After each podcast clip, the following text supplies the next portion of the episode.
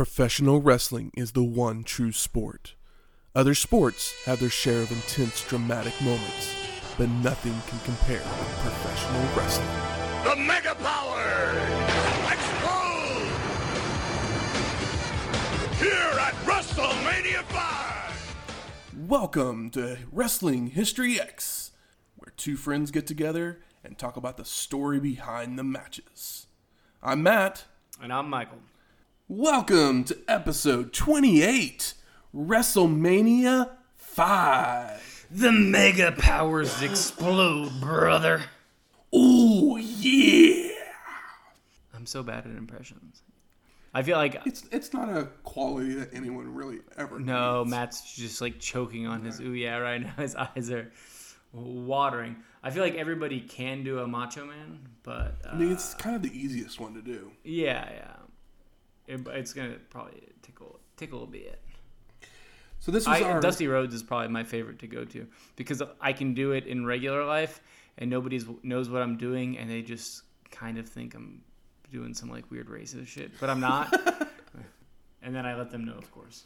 I don't do it to like you know people at the, like the drive-through or like the checkout at the grocery store. Only my friends. I mean, I'll do the rock every once in a while. Oh yeah, do you have a good rock? No, but you'll do it anyway. Just bring it. Oh. Gotta do all- the, it's all- it's all- it's all- hand. it's all hand- it's all hand movement. Gotta do the hand. yeah. I can't do the people's eyebrow, but I can do the people's hand. Yeah, I don't know. It's like the people's eyebrow is kind of like the white trash version of the like the Elvis lip. Sure. I always thought that I always like tied those together when I was a kid. I hated The Rock when I was a kid. And you were incredibly wrong. No, I mean like I hated him because he was a good heel. My cousin loved him because Oh, he, was, a good heel. heel. But I was more of like you know the I, I've I've always gravitated towards the uh, I think I like the heel rock more than I did the face rock. Oh, easily. I agree with that completely. But like he, like in hindsight, but when I was a kid and uh, I was watching it with like you know my cousin and, and my sister and stuff, it was, I was always more on the. That's why I liked mankind so much. It's like he's a underdog. He's a he's misunderstood. I get it. Oh yeah. So WrestleMania 5, obviously it's the fifth annual WrestleMania produced by the WWF. It was held on April 2nd, 1989 at the Boardwalk Hall in Atlantic City, New Jersey. Which is Trump Plaza, right? They promoted it as the Trump Plaza. But is it not It's not actually, actually Trump, Plaza. Plaza? It's, just that like he probably put some money forward, so they just everybody wears it and stuff. basically. It's also the same location that hosted WrestleMania 4. Yeah, So it kind of gives us a little bit but of that was a- also supposedly Trump Plaza. Yeah, as it's well. it's the exact same place. Built- I mean, they called it Trump Plaza, but it was always the Boardwalk Hall. okay. It's the only location to ever host a WrestleMania two years in a row. Oh, okay. I mean, it was originally intended. It makes sense to- considering the the big the big angle, starting there and ending yeah there. the kind of the circle of life of or the bookends to this storyline of Yeah. the Mega Powers. The attendance at the show was eighteen thousand nine hundred and forty-six. God damn, that's so many people.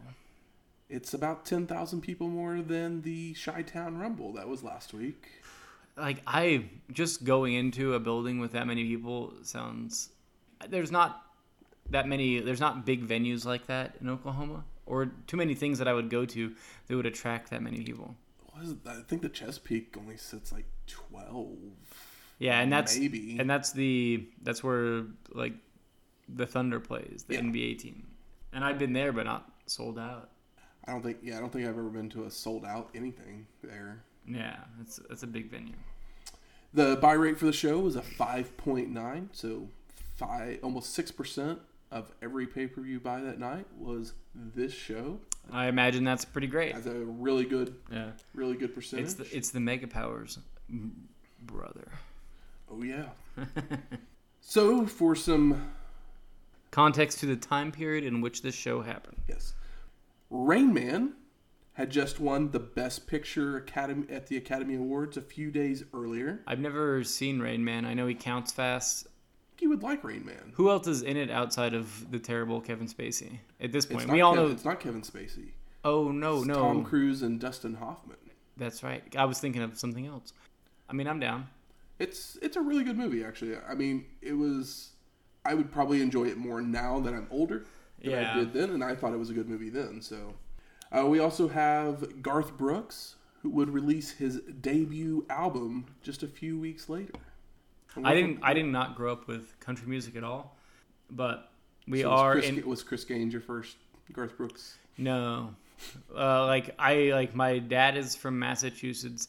My mom is from New York, and they both lived in California longer than either of their hometowns. So Do you, do they you know don't that New care York, about. New York City has the most country stations Oh, really? out of any state? I believe it. I mean, there's more. There's more people there. I just always thought that was weird that Yeah. New York would have the most country stations. Yeah, but no, like I didn't grow up with any country music because it's like the the '90s country boom. Like, really, I have you know I lived the majority of my life in Oklahoma, so I have lots of friends that have they know all those songs or they have some sort of connection Literally, to you them. could probably put a Garth Brooks album on right now. and I Yeah. haven't listened to him forever. And I yeah, would know, know every word. And like for me, like I don't know, like I know like "Friends in Low Places," which is an amazing song, and like I know a couple of songs, but like as a kid, there was absolutely zero country music in my house, and I do like country music. And the older I get, the more I dig back further and appreciate it more. But it's typically not to the '90s, so I have a weird. I don't. I don't have the Garth Brooks thing. It's not. I don't feel I the think same. '90s country music is some pretty good stuff. I mean, like I love Buck Owens and like the Louvin brothers. I mean, I've older got into stuff, like that older old stuff's stuff. good too. But Yeah. I really, it was right before country music kind of went pop. No, it was pop at that point in time. It's just before it got lame pop. I'll agree. That's with my that. Personal opinion, based on like I've only like I've slowly warmed to country music and like Act Naturally. Buck Owens is like fucking top top fucking twenty pop song in my mind. Well, let's get to the show. We get some sax music over Uh. a cloudy background that says "Mega Powers," that then explodes. We get the Vince get voiceover. Exactly. WrestleMania 5 logo comes on the screen, and then we go to the live crowd. We get Gorilla and Jesse welcoming us to the show, Mm, I love them so much. and then Howard Finkel announces Rockin' Robin to sing America the Beautiful. As she's singing, we get photos of stock footage. Yeah, your typical while- American flag. While Robin sings not so good. Uh, well, I like her pauses. I'm gonna big up her I for mean, the she doesn't. She does the dramatic pause, but she doesn't like over. Like she obviously is not a great singer, but she doesn't. She's definitely not. but she's not singer. like horrendous. I've seen people that are better singers do worse because they overdo it. Okay, I'll I'll go with that one. But I also don't give a shit about the national. Literally, as she's singing, I was just like, "Oh my god, this is so bad." And then as soon as she finishes, Jesse goes, Jesse talks mad shit. "She should keep her day job," He says that. and I laughed so hard. I had to I laughed- pause. I had to pause the show so I could finish laughing. I laughed as well because he's like Jesse Ventura is way. He's entirely too funny. It may be my favorite Jesse line of all Really? time. It's definitely not my favorite, but it was good. Just because it was exactly what I was thinking, Yeah, and yeah. he said exactly It's what like I was yeah. thinking. It's like when somebody verbalizes your like inner feelings, and you're like, ah, I relate to that. the show starts right then and there. We go to Mm-hmm. our first match King Haku with Bobby the Brain Heenan versus Hercules. And King Haku comes in on his like, what do you call that? A uh, he gets Platform with a throne. Yeah, but the throne is like obviously like wood that's like spray painted gold. Oh, It's totally. very funny. But like Haku looks so amazing in that purple. He, He looks- he looks fucking great. Looks good. Bobby takes the mic and says, Everyone should get up on their feet and bow to the king. And boos flood the arena. galore. Hercules would come in the ring and Haku would attack him from behind. Hercules would then retaliate with a hip toss and a scoop slam. After tossing Haku to the ropes, it looks like Hercules is going to give a back body drop, but just throws him up in the air, followed by a clothesline to send the king to the floor. Hercules has the best traps in the game at this point, right? Oh, totally. They're like right. They're like behind. I'm waiting for Haku to give a trap spot. they're like behind his earlobes. They're so tall.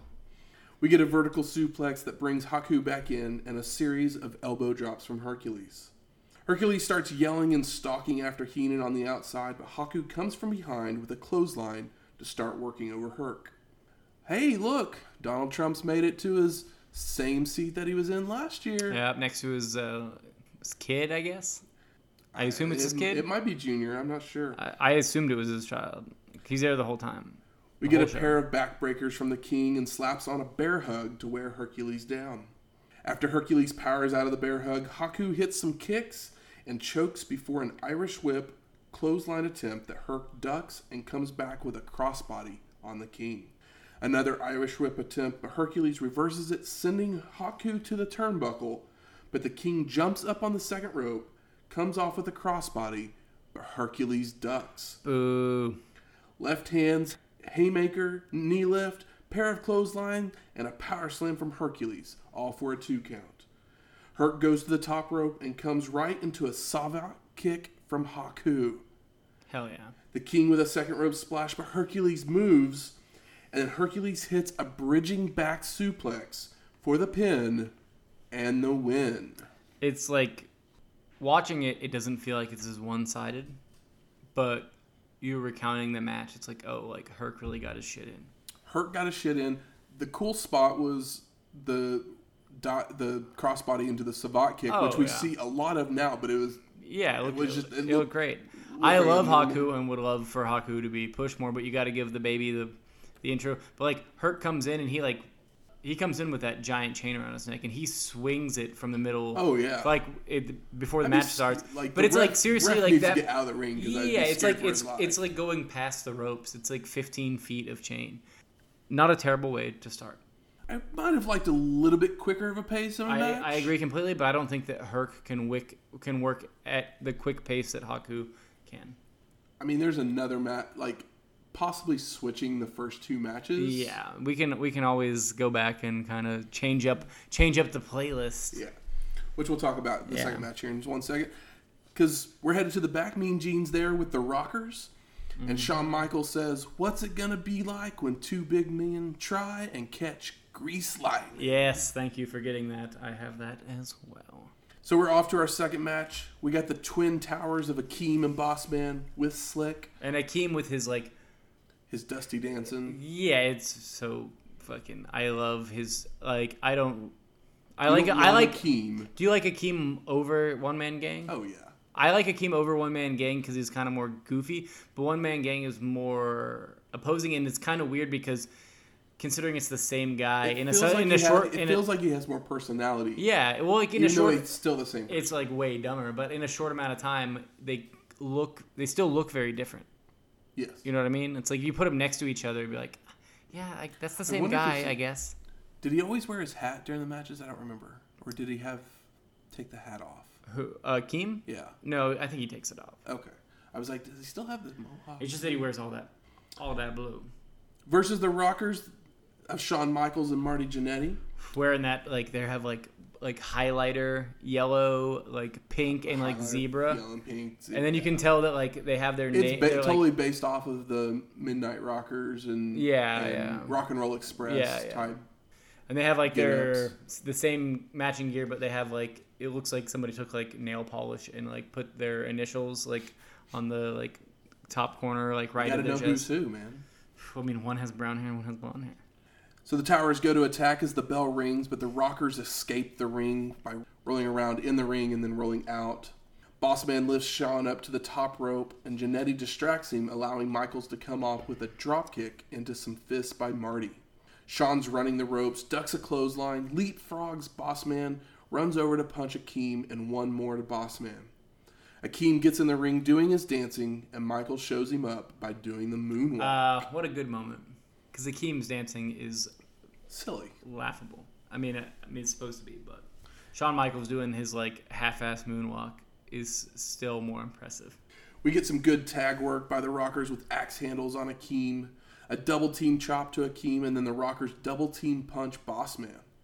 Marty leapfrogs Akeem after coming off the ropes, but goes right into the arms of Big Boss Man, and the African Dream squashes Jannetty from behind. I love a nice like a big man catch.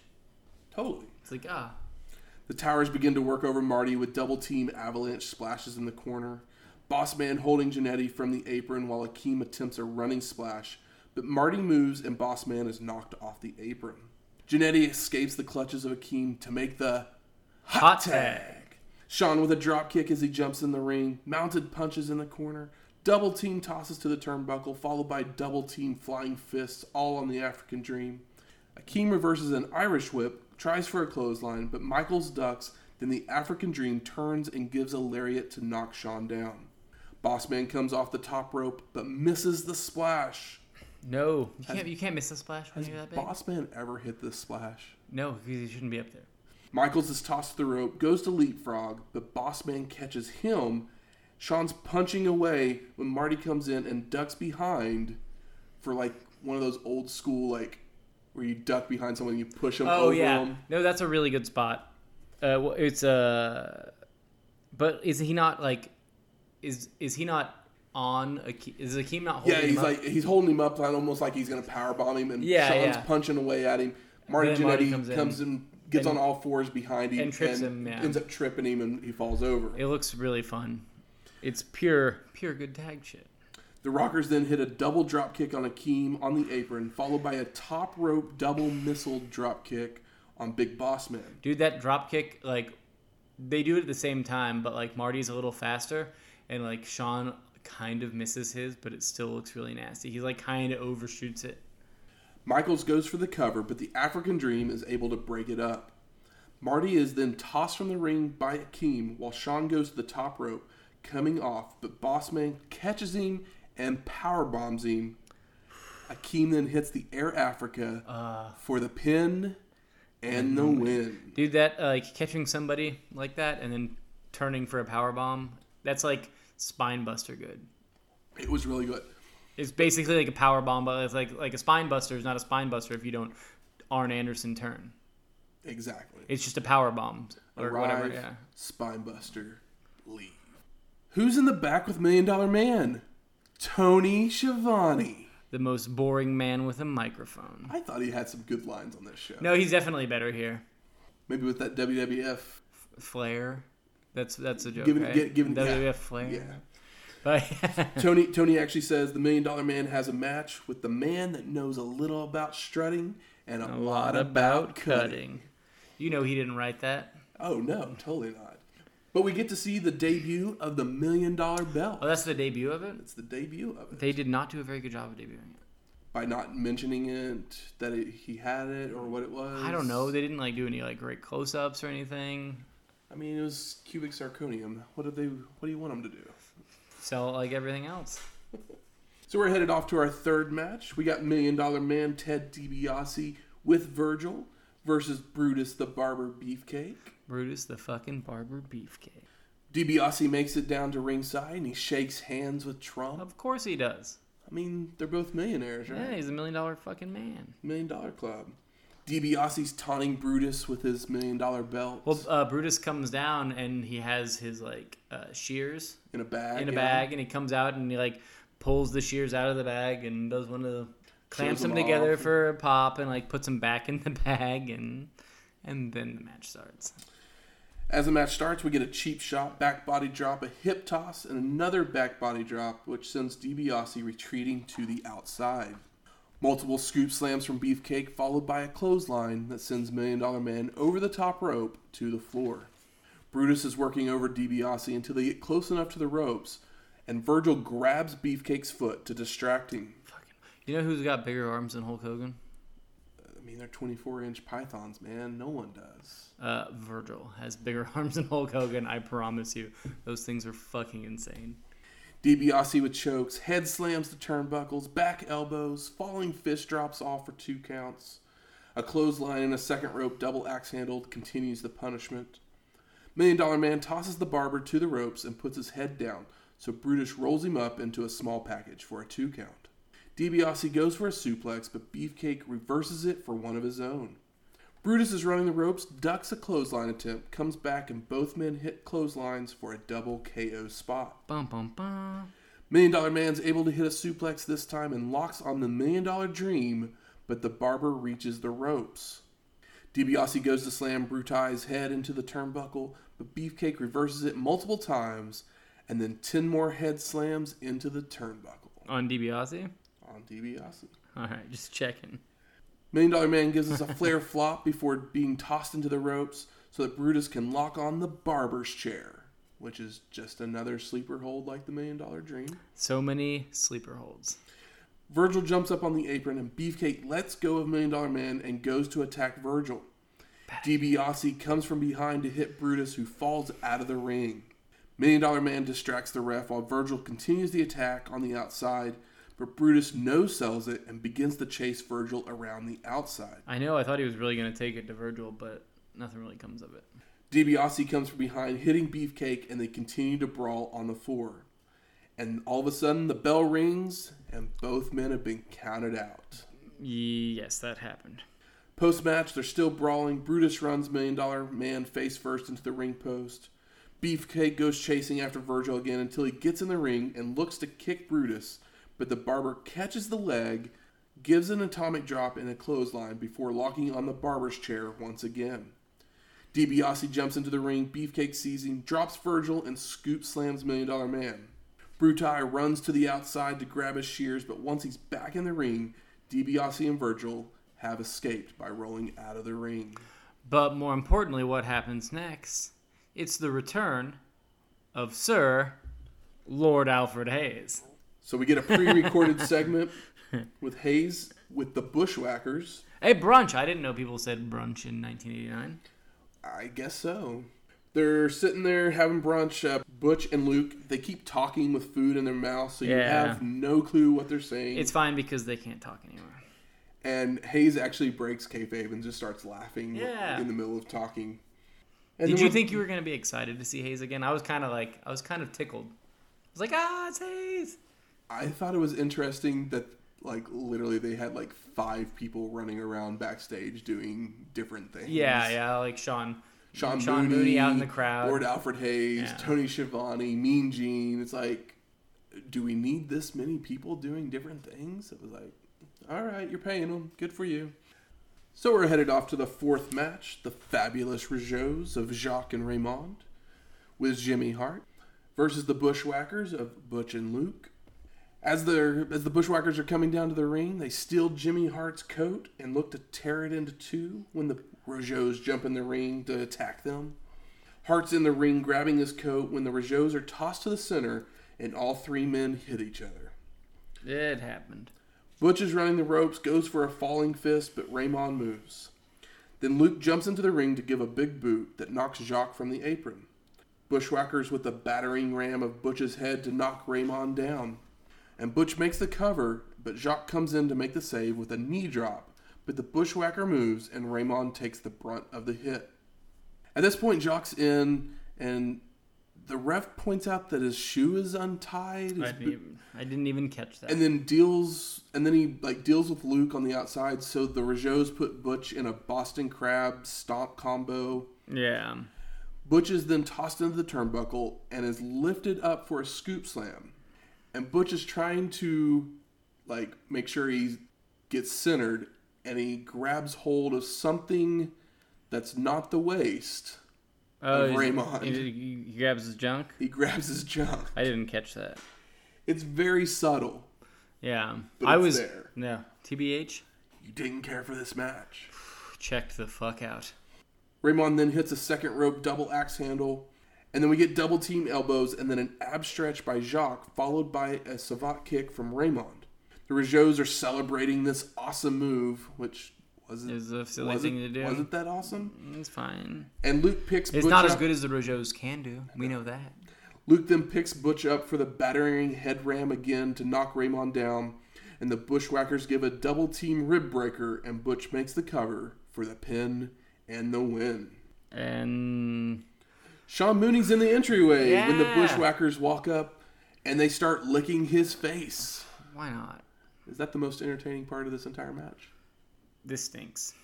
It was not good. Let's move on. Fifth match Mr. Perfect versus the Blue Blazer. You know what doesn't suck? Mr. Perfect and the Blue Blazer? This does not suck. You know, what also doesn't suck. Mr. Perfect's like highlighter green, like uh, yeah, he's gear. finally, he's finally made it to his highlighter green yeah, uh, it's like wear that he that he makes famous over his years. It looks so weird and it's so great. So as Blue Blazer's coming to the ring, From Gorilla, parts unknown. who knows where he's from, but Gorilla says He will be flying down that ramp. And I just had to take a moment to consider how sad of a statement that is. I don't like that at all. R.I.P. Perfect running the ropes. Blazer with the leapfrog attempts a hip toss but is reversed perfectly. Perfect goes for another hip toss, but Blazer flips over, gives multiple slams and a drop kick to send Hennig flying over the top rope to the floor, followed by a baseball slide. Perfect reverses an Irish whip to send Blazer to the corner, but Blazer jumps over a charging Hennig, hits a hip toss, a scoop slam, and a standing drop kick. God, Blue Blazer, like both these guys look amazing, but the Blue Blazer looks so crisp, Looks so good. so crisp, and this is like so nothing fun. but like fucking power moves. Like it is seriously like greatest hits.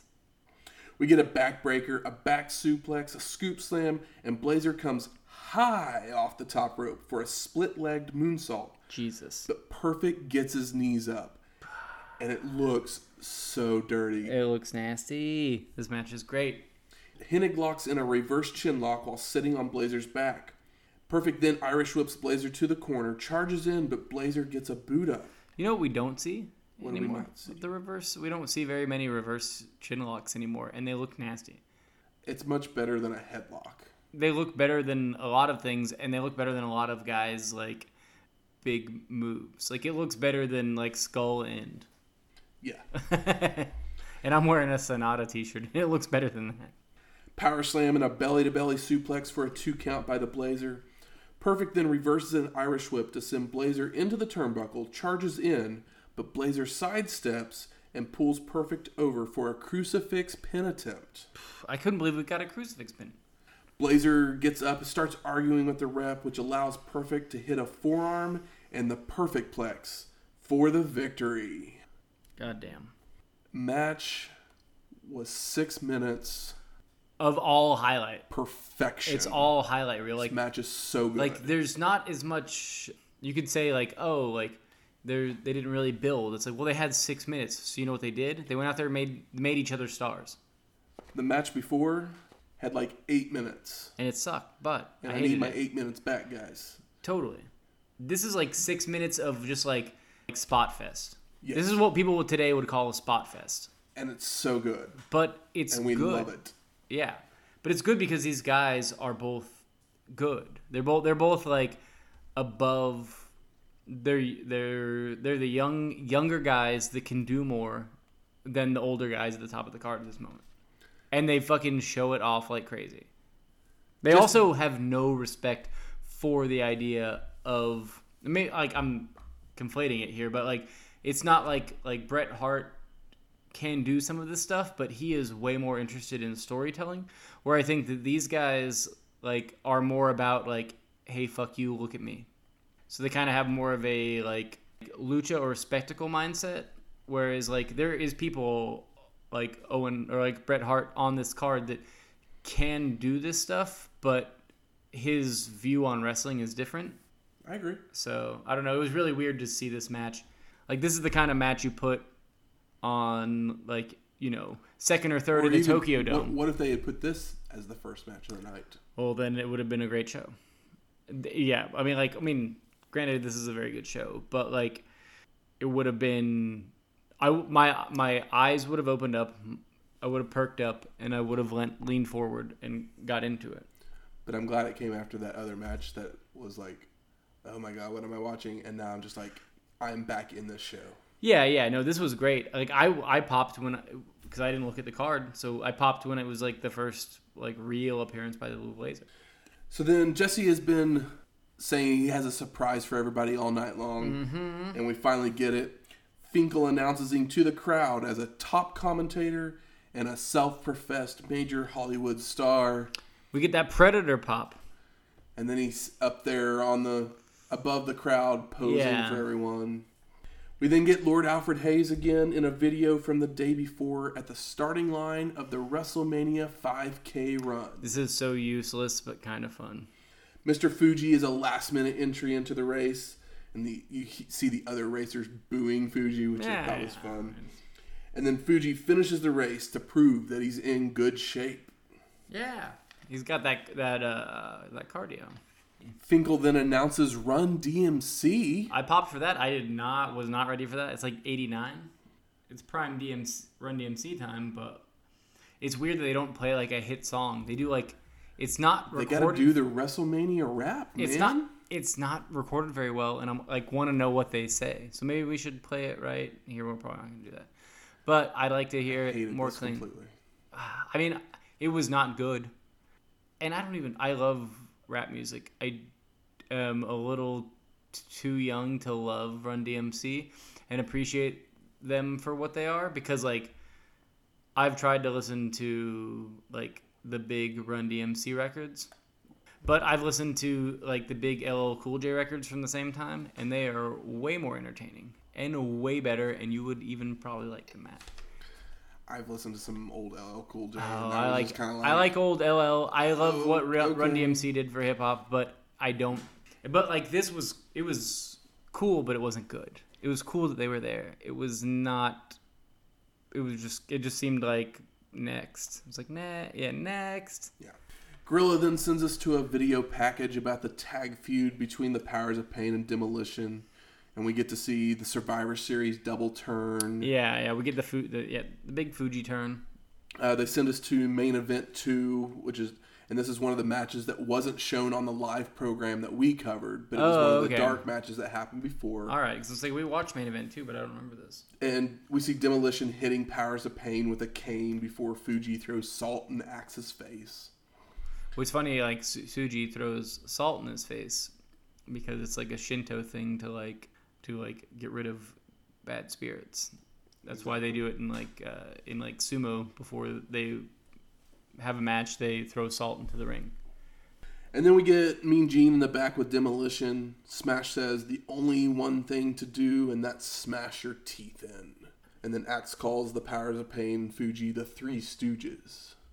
It was a It was fine. Demolition promo. And so we're off to our sixth match. It's the Powers of Pain of Warlord and Barbarian and Mr. Fuji versus Demolition of Axe and Smash So three on two. in a handicap match for the WWF Tag Team Championship. It's the first time that a handicap match had ever been done for for A the title. for the tag time tag team championship. It's a title. It's WWF. A title. It's not a belt. I call them championships, sir. I like. uh That was a good. I wanted to say Paulie dangerously, but I meant Paul Heyman. Same thing. But when you said sir, sir, Demolition takes control early, working over Warlord. Powers of Pain working on Smash, but he fires back with some punches. Axe with a clothesline and a body slam to Barbarian to regain control for Demolition. Can you tell that these two teams just brawl a lot and there's not a whole lot of wrestling?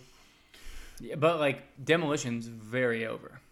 Oh yeah, they're totally. It doesn't make any sense to me. Those are things that sometimes where like we need to like, like sometimes we'll be talking about the match, but it's like oh, but we need to stress that like How demolition is fucking over. Yeah. Double team clothesline to Warlord. Axe hits Barbarian and goes to attack Fuji, but Barbarian comes in the ring and hits Axe with a kick. Fuji's to- choking Axe from the apron with his foot. Fuji tags in, gives some chops, and a falling headbutt to the groin of Axe. I was surprised with how good Fuji looked. Fuji's actually a former tag team champion. Yeah, they, they I think they say that in the commentary, but like he looked better than I expected in the ring. He did. He did look good. A big boot, a flying shoulder tackle, and a slam from Barbarian, who tags in Fuji. Fuji then climbs to the top rope and attempts a Fuji drop, but Axe moves. That's ballsy, right? Yeah. I ain't jumping off no top rope. Warlord's in, knocks Smash from the apron, power slams Axe, misses a clothesline, allows Axe to hit one of his own, and Axe makes it to the corner for the Hot. tag. Okay, I thought we were doing it together. Smash with the right hands, reversed Irish whip, sends Smash to the ropes, but Warlord ducks the head, so Smash gives a double axe handle. Barbarian is in Scoop Slam City. Clothesline by Smash sends both powers of pain to the mat. Scoop Slam City could be basically like 85 to like 91. It's just Scoop Slam City. Pretty much. It's like, oh, We get a double team rubber band slam to Warlord, but Barbarian makes the save on the pin attempt. Axe clotheslines Barbarian to the floor. Warlord grabs Smash from behind, and Fuji comes in the ring, grabbing for something from his trunks, and throws the salt, but but Smash moves and Warlord is blinded. Bum bum bum. We get a clothesline and a demolition decapitation to Fuji for the pin and the win. I like how Fuji takes the pin. I do too. That's funny. I mean, that's who their real beef is with. is Yeah, Fuji exactly, yeah. Pa- I mean, Powers, Powers of Pain. Pain's just- like, oh, it's like, well, we have to compete, but I do love that. the, the only issue I have Mm-hmm. with that finish is that this is WrestleMania. It should be the culmination of a feud, we always and say now- that, but it's not always the culmination of a feud. but it should be. It- yeah, ideally, And the thing is, is the Powers of Pain can be like, well, we weren't pinned. yeah. Mm-hmm. You didn't beat us. You beat our manager. So it they could have. Con- but that's the thing is that this is the end of the feud. yeah, yeah. it was the culmination of the I don't feud. think it goes on. I think and at one point, I think one of them might have a singles run. I mean, I know the Powers of Pain guys end up breaking up and doing a singles thing. It doesn't Axe and Smash. I don't know. We'll, we'll, we'll get We'll there. get there. But uh, I do love that uh, Axe and Smash come to the ring with like legit like Mad Max, like Road Warrior, Leather Daddy like masks on with like spikes on them, Mm-hmm. Yeah. and like you can't see their eyes or anything, and they seriously look like oh uh, like Master Blaster or whatever. Or is it what's the name? It doesn't matter. I love uh, the first two movies. But I was just like, this is this shit is fucking pretty weird. Because like the Road Warriors just kind of look like badasses, but when and like, but when Demoli- Demolition comes out there, and first they look like Kiss, but then they start wearing like more leather and more spikes, and then they just kind of look like some BDSM shit, and it's fucking hilarious. But I am a big, I do like Axe a lot. I think I think that he's got a good presence. Not the greatest wrestler, but as a brawler, I think he has a good presence. We then go to the back. Tony Schiavone's outside the locker room of Macho Man, and Savage yells at him, telling him no interviews, and slams the door. Does his best Taz, and I don't mean the wrestler. I mean the cartoon character Oh, yeah? impression. What does that sound like? Get out of here! I don't want an interview. Yeah. Sorry, sorry for putting you on the spot. We then head Try- to our. they were seventh trying match. all day though. They've been trying all day. Oh. We then head to our seventh match. We got Dino Bravo with Frenchie Martin versus rugged Ronnie Garvin. I was so surprised that this match was this deep into the show. I mean, they need a pee break somewhere. Yeah, yeah, yeah, they do. Uh, and the Dino like weightlifting thing is still played over commentary. It's still commentary. brought up, and I'm just and it's like, like that was like four years ago, guys. That was like WrestleMania. technically WrestleMania it's three. been only like 15 months, Is that it? but it's it feels like, like forever. It feels forever. And honestly, I think Dino looks really good here. Like I think body wise, he looks a little bit better than he has. He's like less Yeah, I- I bloated. He's more cut. I agree. He almost looks like a different guy. Finkel, like both men are in the ring, and then Finkel announces Jimmy Superfly Snuka, who comes down to the ring, And murders waves to the crowd, and then leaves. Yeah. And I was like, I guess they didn't have much confidence in this match to get over on its own. You know what's really upsetting is like Snuka looks so lost behind his eyes. Because he probably is. Did you see? Uh, it's on Amazon now. I know we talked about it, but have you seen 365 or 360 days? I have not yet. It's on there, and like there's some really, really good stuff. But yeah, there's like some stuff where it's like they don't play it up for heartbreaking, but it just is because it's like a raw ass interview with some people. It's hard to feel bad for Snuka because I think I believe the hype. So like yeah, so it's hard to feel bad for him, but he's like obviously not all there. And it's like they have a Snuka interview from like a couple of years ago. That's crazy. So the match starts, and Bravo hits a forearm smash from behind, a scoop slam, elbow drop, and more sm- forearm smashes, a clothesline, and a bear hug to start the match off strong. Dino Irish whips Garvin. Ronnie goes to leapfrog, but Bravo catches him. It's good shit. Garvin's punching away, causing Dino to fall over with Ronnie on top. We get a splash in the middle of the ring, chops, head slams into turnbuckles from Garvin, and a jackknife pin attempt for a two count by Ronnie. Garvin locks on the sleeper, but Bravo easily makes it to the ropes. Ronnie looks to hit a pile driver, but Dino with the back body drop, but Garvin holds on to make it to turn it into a sunset flip for a two count. Mounted punches in the corner by Ronnie until an inverted atomic drop by Bravo to escape. And then Dino hits the sidewalk slam for the pin and, the win. Post match, Garvin attacks from behind, knocking Bravo from the ring. Frenchie Martin comes in, looks to hit Ronnie with his flag, but Garvin punches with a hand of stone to knock him down and follows with the Garvin stomp. To be honest, this match is not that bad. It's just that you don't care about either of them. Well, it's almost like Garvin went in trying, and Dino didn't give a shit one bit. No, because well, Dino, and neither Dino, does anybody in this crowd. yeah, but it's not terrible. I mean, I think Garvin does a good job of Yeah. trying to do something, but and it's short I enough. don't but like yeah, but I personally so- don't care. But yeah, I mean, Dino got his in the end, unfortunately. You know that story? no, I have not got to that point yet. Basically, got murdered in his home doing like some Canada mob stuff. And It was probably an inside job from other like mob members after he left. Interesting.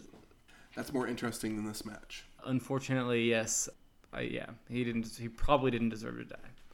Most No- likely. no, one ever deserves. I mean, you know, like if you killed my mom, then you deserve to die. But Dino Bravo didn't probably didn't kill anybody's mom. he probably just sold some bootleg cigarettes. But this would be the last time we see Frenchie Martin. Thank God. I don't hate Frenchie, but I don't need him. And we're off to our eighth match. We got the Brainbusters of Arn Anderson and Tully Blanchard. The brain, like, big ups to the Brainbusters. That's all I got. It like Raise those four fingers Those- in tribute. real shit. Like, so good in the NWA, but I feel like here that they're shining so much more. You think so?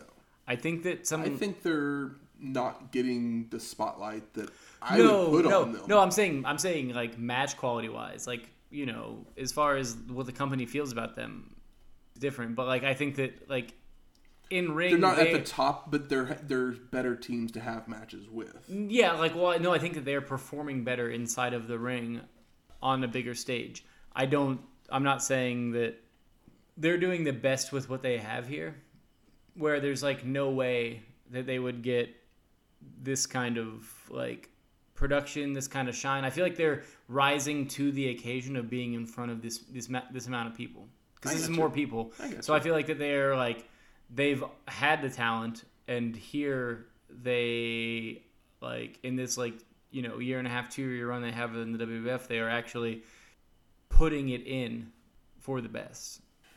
Of course, Also, they they're going against Strike Force, motherfucker. Yeah. The Brainbusters do have Bobby the Brain Heenan in their corner, of course, versus Strike Force of Rick Martel and Tito Santana. And Chico! This is, this is actually their first match back together, as Rick Martel had come had been injured at Yeah. the previous year's WrestleMania, and so they hadn't tagged together that often since he came back from injury. He was in the Royal Rumble, mm-hmm.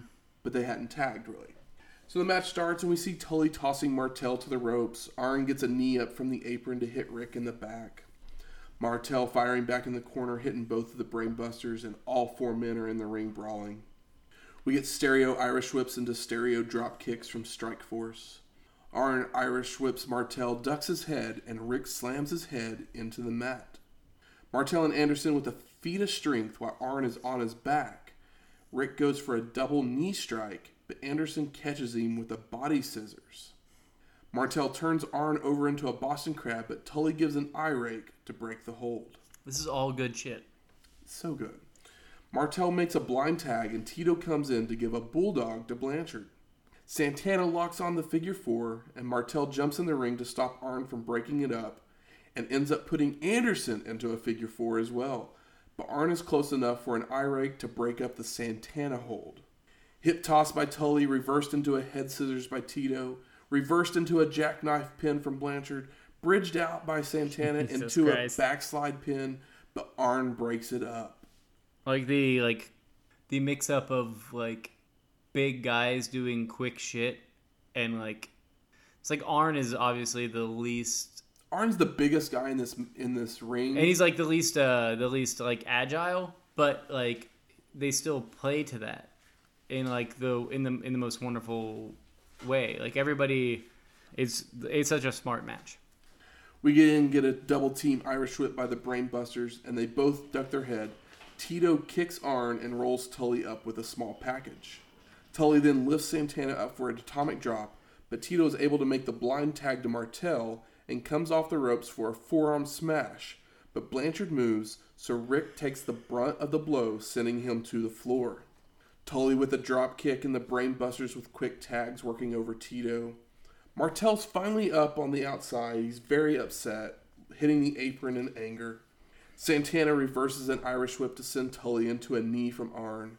Tito with a sunset flip after Anderson tosses him to the ropes, but Arn lands close enough to tag Blanchard in. Tully tosses Santana to the corner where Tito jumps up to the second rope and comes off with a crossbody. Chico reverses an Irish whip but charges into a knee from Arn.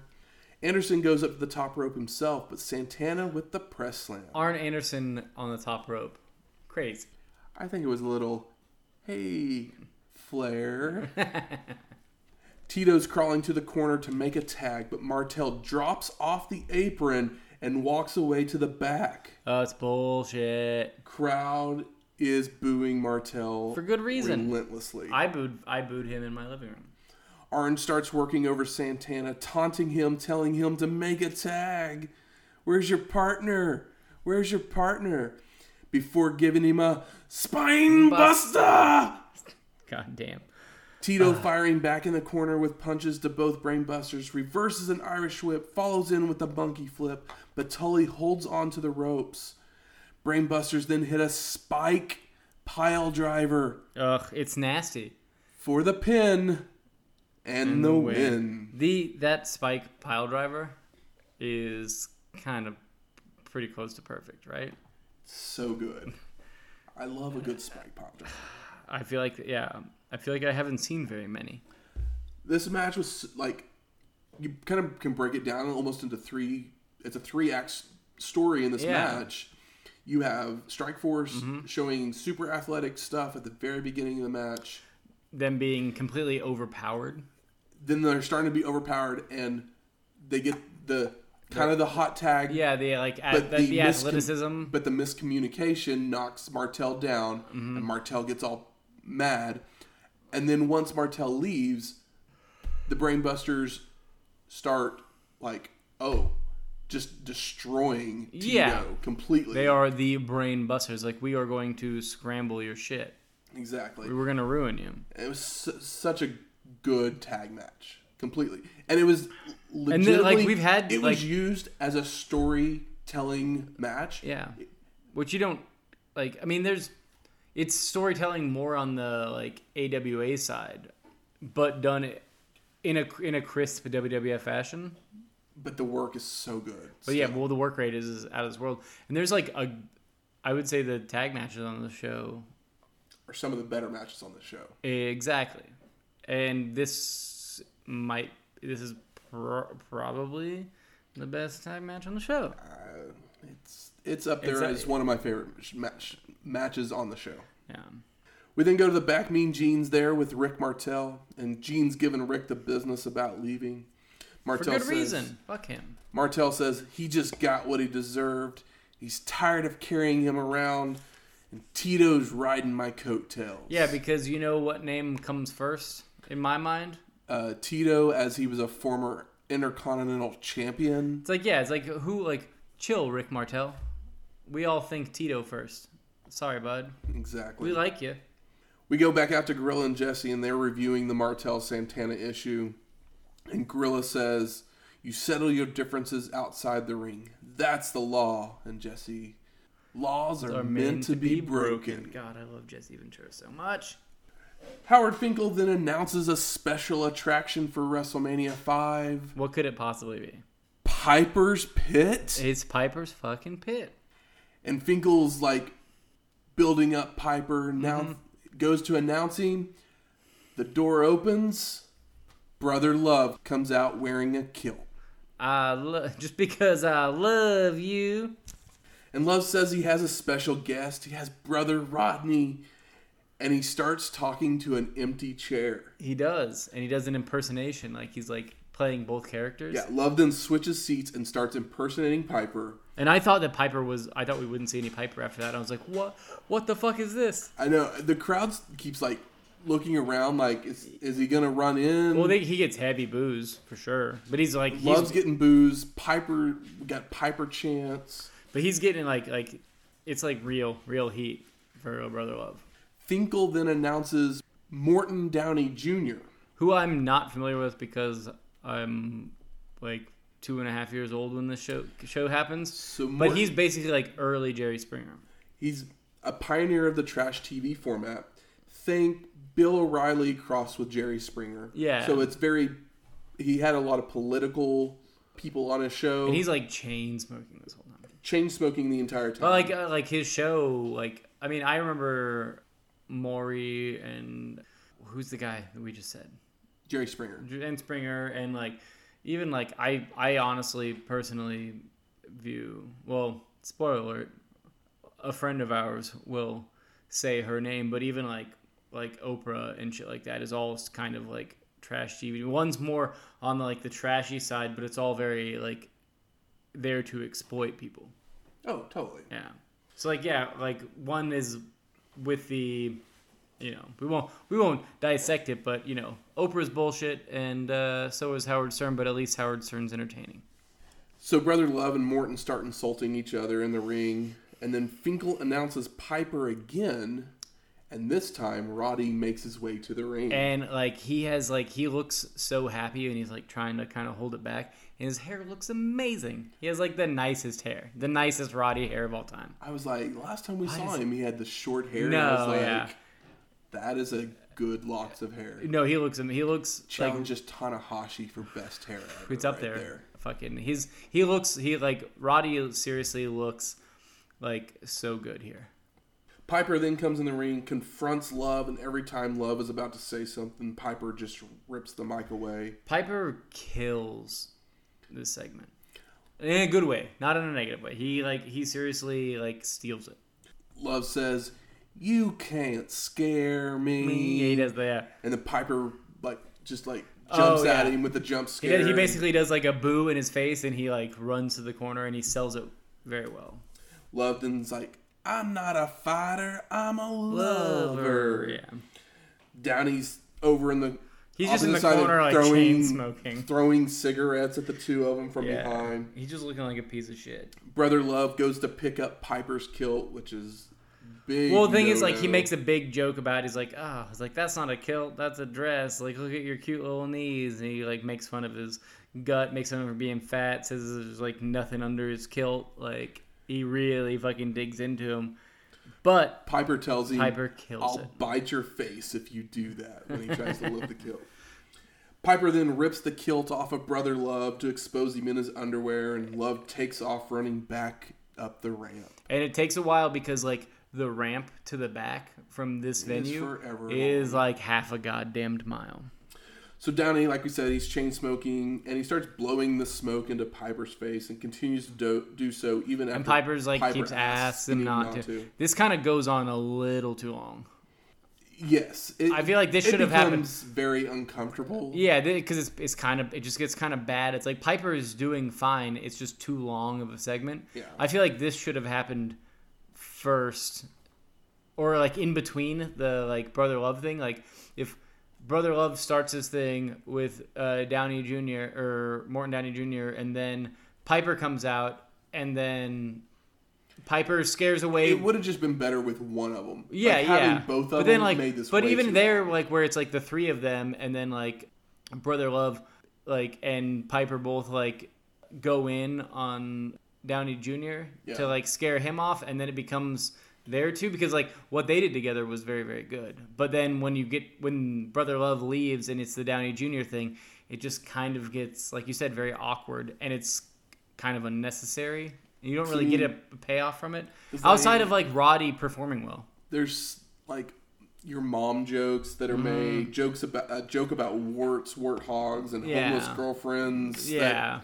it's like, I mean, it's all very like supposed to be like shock, shock radio stuff, but it just doesn't really land because it's too late. It's like Um, we spend too much time here. Like this is like 30 minutes and it should have been fucking 15. Downey 12. compares Piper to a transvestite who was on a show because he liked to wear skirts. and, Yeah, like, it's like it's, all it's stuff like this, and like every every time after something And the happens, crowd is not into it. It's definitely more for the television audience. Piper just keeps telling Downey not to blow smoke in his. Finally, Piper asks for a cigarette, and as Downey's lighting one up for him, Roddy lifts one of the chairs, and there's a fire extinguisher under it. And as Downey turns to give the cigarette to Piper, Piper He fires, fucking- fires it right into his face Yeah. with the extinguisher. And that should have been five minutes instead of like ten. 10 Less than 12, five. It yeah. should have been like- like, a few minutes. Like I- he should have just blown the. Blow, I would have been okay with face. not having Brother Love in this segment. Oh well, brother love. Brother love is the important part of this because brother love's show is the same as But- Piper's Pit. But the moment is the fire extinguisher in Downey's face. And if you have that in the middle of the segment, it Mm, yeah, I think they just could have. and then I mean, you, and then you yeah. go to Brother Love, it's like it doesn't make a whole lot. It is fun, but like the good stuff here for me personally is like the him and Piper and Brother Love is very good. I really think it's And they play off each need other well. one or the other. Yeah, you don't yeah. need both of them. I think there might be a way to pull them both off, but too little. You know, it's it's obviously too late now by like fucking a very long years. time. But they're like it's it's entertaining enough, and it for a long show.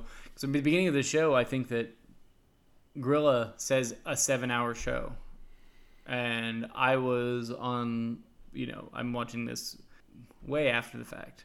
30 years after the fact and it's like You know how long it's gonna it's be. almost four hours long but it's like seven hours and it's like i watched a seven hour wrestlemania it was fun with friends by myself not so fun. Not so much fun. So then Gorilla sends us to Mean Gene in the back for some very exciting news. Hogan's starring in a movie called No Holds Barred. i couldn't believe that this was that. I didn't realize no holds barred was that early. I i thought no holds barred was like maybe like 91 or 92 i guess 89 it could come out later. I don't know when. I, So we get a sneak preview trailer of the movie, and Gene says it's gonna be a blockbuster. uh, which is not true. But to be honest, uh, I am very excited to watch this because we plan on covering it. So No But- Holds Barred was released on pay per view. So we thought, what better than to release that episode on Christmas Day? well, there's year? also like the isn't there a pay per view? It's like the match. It also includes the. They also included the match, one of the matches between Hogan and Tiny and, Lister and Zeus. Zeus. with this movie well. looks absolutely amazing. It So looks you'll have- absolutely terrible. So that's our Christmas present to you. Yeah. Is we will be covering that movie. We then have Sean Mooney interviewing Donald Trump at ringside, and who really cares what they say? They don't really say anything at all. Pretty much. And then we go back to Gorilla and Jesse. Jesse is heated about Hogan going to Hollywood. Of course he is. He's only doing it because he's losing to Macho Man. Yeah. And Hollywood's not big enough for the two of us. Of course it's not. Look at I'll those big give him a job. He can drive my limo. Has Hogan been in a movie better than Predator?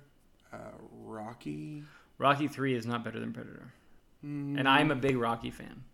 Mm, Predator is way better than Rocky 3. And I love I if it had been like Rocky Five, maybe I'd agree with you. But I like Rocky 5.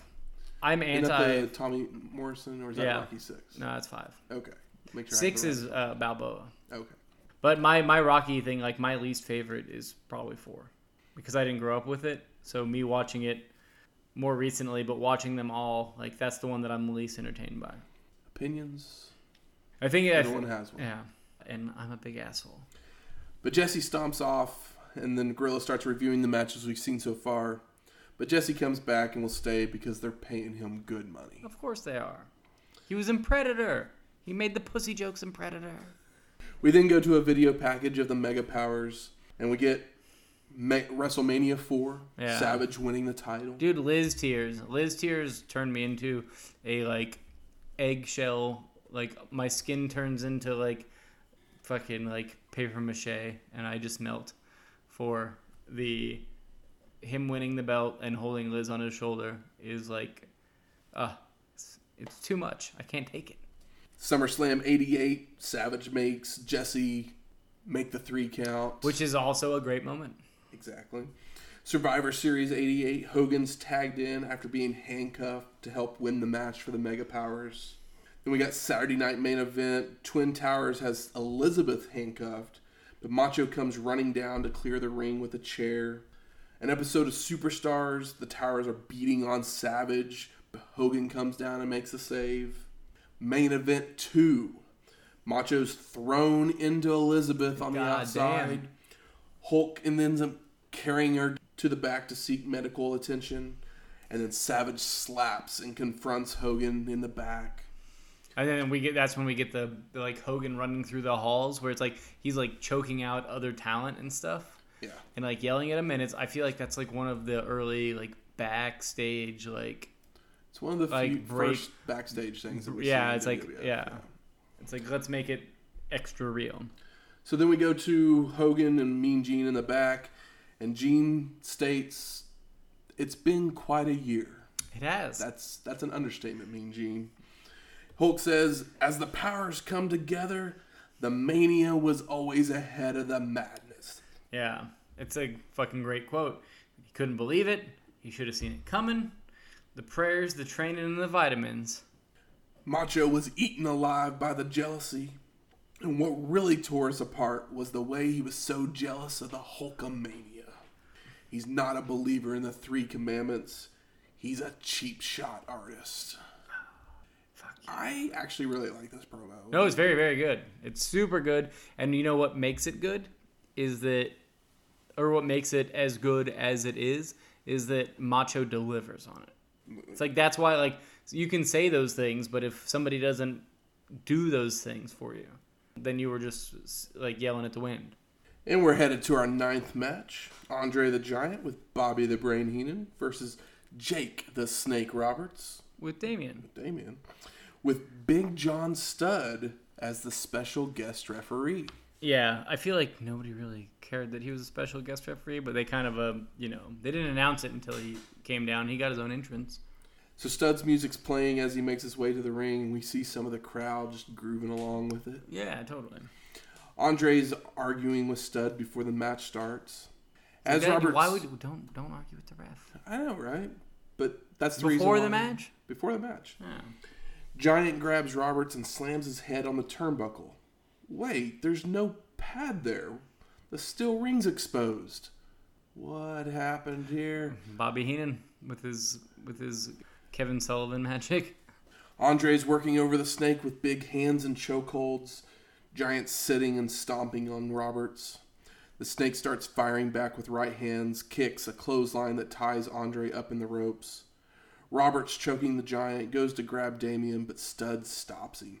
And this is all with like five minutes of Andre choking the Yeah. snake first. It's just like guess yeah, he just chokes the shit out of him. Andre finally gets loose from the ropes and catches the snake by the throat.